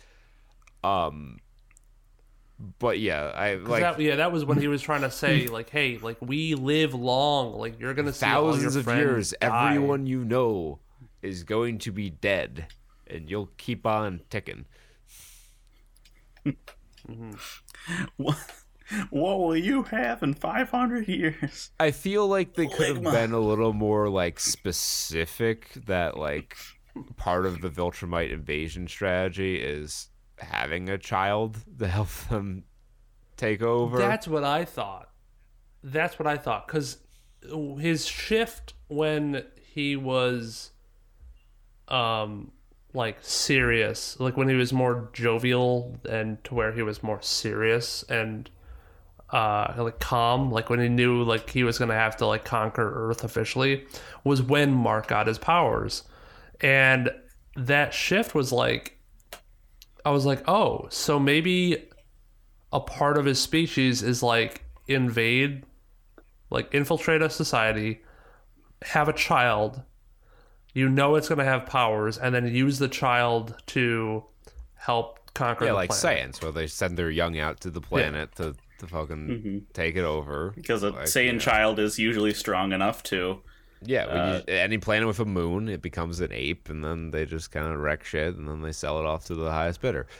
Um, Or or maybe or maybe uh, but maybe the Omni Man did something different, and maybe we'll find that out in season two that, that he wasn't supposed to have a kid. He you know or or it's Yeah, kind of taboo to have a kid. the, the the issue with the kid not being part of the plan, at least from my perspective, is it makes the timeline of him waiting it out so much stranger. Like, why would you marry a human, have a kid, and raise it for 17 years, wait till it got its power to go start your invasion plan? Like, mm-hmm. Maybe it's an ego thing or a self-preservation thing because he did mention that their like population, the Viltrumite population, was wiped out by half. So maybe in his mind, or maybe we'll find out that actually you do have to have a kid in order to like help Yeah, I feel increase like the it, Viltrumite it makes population. the writing tighter though to have that information in this season because Yeah, right yeah. as it sits right now, the motivation is kind of a little wishy-washy with Omni Man. You know what? All right, so there's. but then wait, again, we I heard a stray comment, so it could. ju- It's just hearsay for me. I don't know if it's actually true. Um, there was something about a character I think named Conquest. Um, and what I think, Mm-hmm. I think what the plan was, because they also said Viltrumites don't abandon their post. I think the plan was Yes. have a kid, let the kid run the planet while you report back to the fucking fleet and pull everyone in, Again, so that even if true, would have been better to have that like yes, pointed out to the audience. It shouldn't be something because right now he just- my Mm-hmm. point. he just booked, which which sends the wrong lesson. I think the end of the episode was um, the response to racism and cultural imperialism. Uh, they they say that it, make a personal appeal to him because nothing he said about humanity convinced Omni Man at all. He didn't even say anything. He's like, "You just you fuck, you're mean to me, Dad. You're an asshole.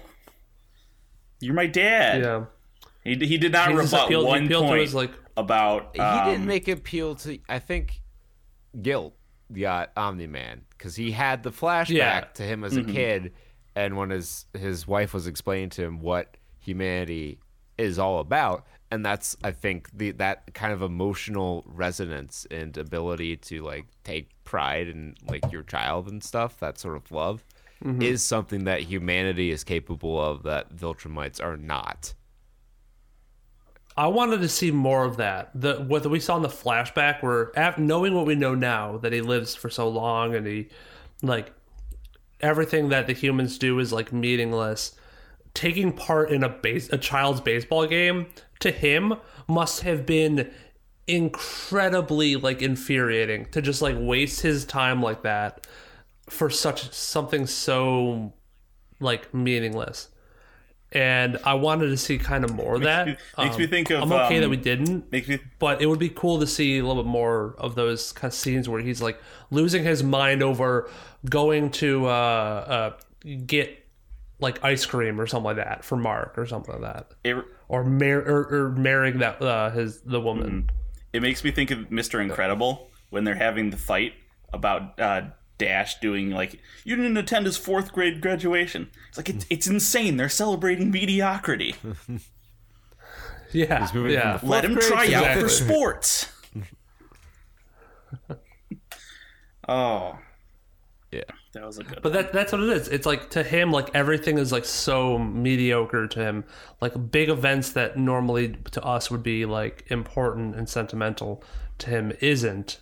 Uh, but I think in that flashback we saw him kind of like loosen up and either break away from his uh, Viltrumite hardcore nature and learn that you know, hey, living in the moment and taking in the simple stuff is is sometimes nice. Yeah, I And he think flies it- it's, a lot of that stuff is just kind of like a consequence of only ordering seven or eight episodes of a series. Like if this Mm-hmm. had been a thirteen episode thing, you could have had more time to explore some of this stuff. Um, but as it stands, they had to fit a lot of story into a relatively short amount of time. I will say the episodes were long though. They were like good forty five minutes, yeah. Yeah, Um, I, compared to like what we've seen from like other shows where it's like twenty to thirty minutes an episode, they they did a lot. And um, and uh, maybe maybe if they had like the finale broken up between two that's, episodes that's or something I like said that. uh, uh, 13 like because they- they're hour long episodes essentially so 13 Yeah. of those first season is usually how that goes and then like 22 or something for a 30 Yeah. minute It seems like they did rush a little bit at the end. I'll agree there with like how, you know, explaining his whole everything and then fighting Mark was like, all right, I, all this information is being thrown at me while they're throwing punches. It's hard to digest and like kind of uh, bring that in. yeah. It uh i'm interested for the second season. I think I, I mean i know there's like a hundred or something issues of the comic book so they've got a lot of material to draw on. And uh you know if i can see a little more of the uh hero stuff which it seems like that's gonna be the case it's gonna be a little more of the things i liked most about invincible uh, i'm looking forward to it um, and then in season three, you can have Omni Man come back or Viltrum come back or whatever when he's all seasoned up, and then you can have that big storyline there. Which I'm not sure if that happens or not. I'll find out. I'm going to start reading the comics. I'll be spoiled on everything, but it'll be okay. Because I Boil it all. I was uh, I was disciplined for long enough. All right. That's all I have to say about that. So I think we're gonna wrap up episode two sixty two here. Uh, join us next week for uh, something, possibly Falcon Winter Soldier. Haven't decided yet. We'll we'll figure that out. Um, if you like the show, please support us by uh, simply hitting subscribe on your podcast provider of choice and listening to each episode. You can also drop a review, preferably five stars if you're feeling generous. Uh, that also helps us out a lot. Uh, and uh, you can check out Twitch TV backslash Saturn Studs. We live stream pretty much every Saturday, 8 to whenever PM um, Eastern time. And uh, we'll Peter and I will be on tonight doing something, not quite sure what yet, but we have been streaming Divinity Original Sin 2 of late. Uh, we'll get back on that as soon as Jake's back uh, home off the ROAD. Yep. And um, until next time, be well, stay safe, and party like it's 1995. Peace. Bye bye. Bye bye.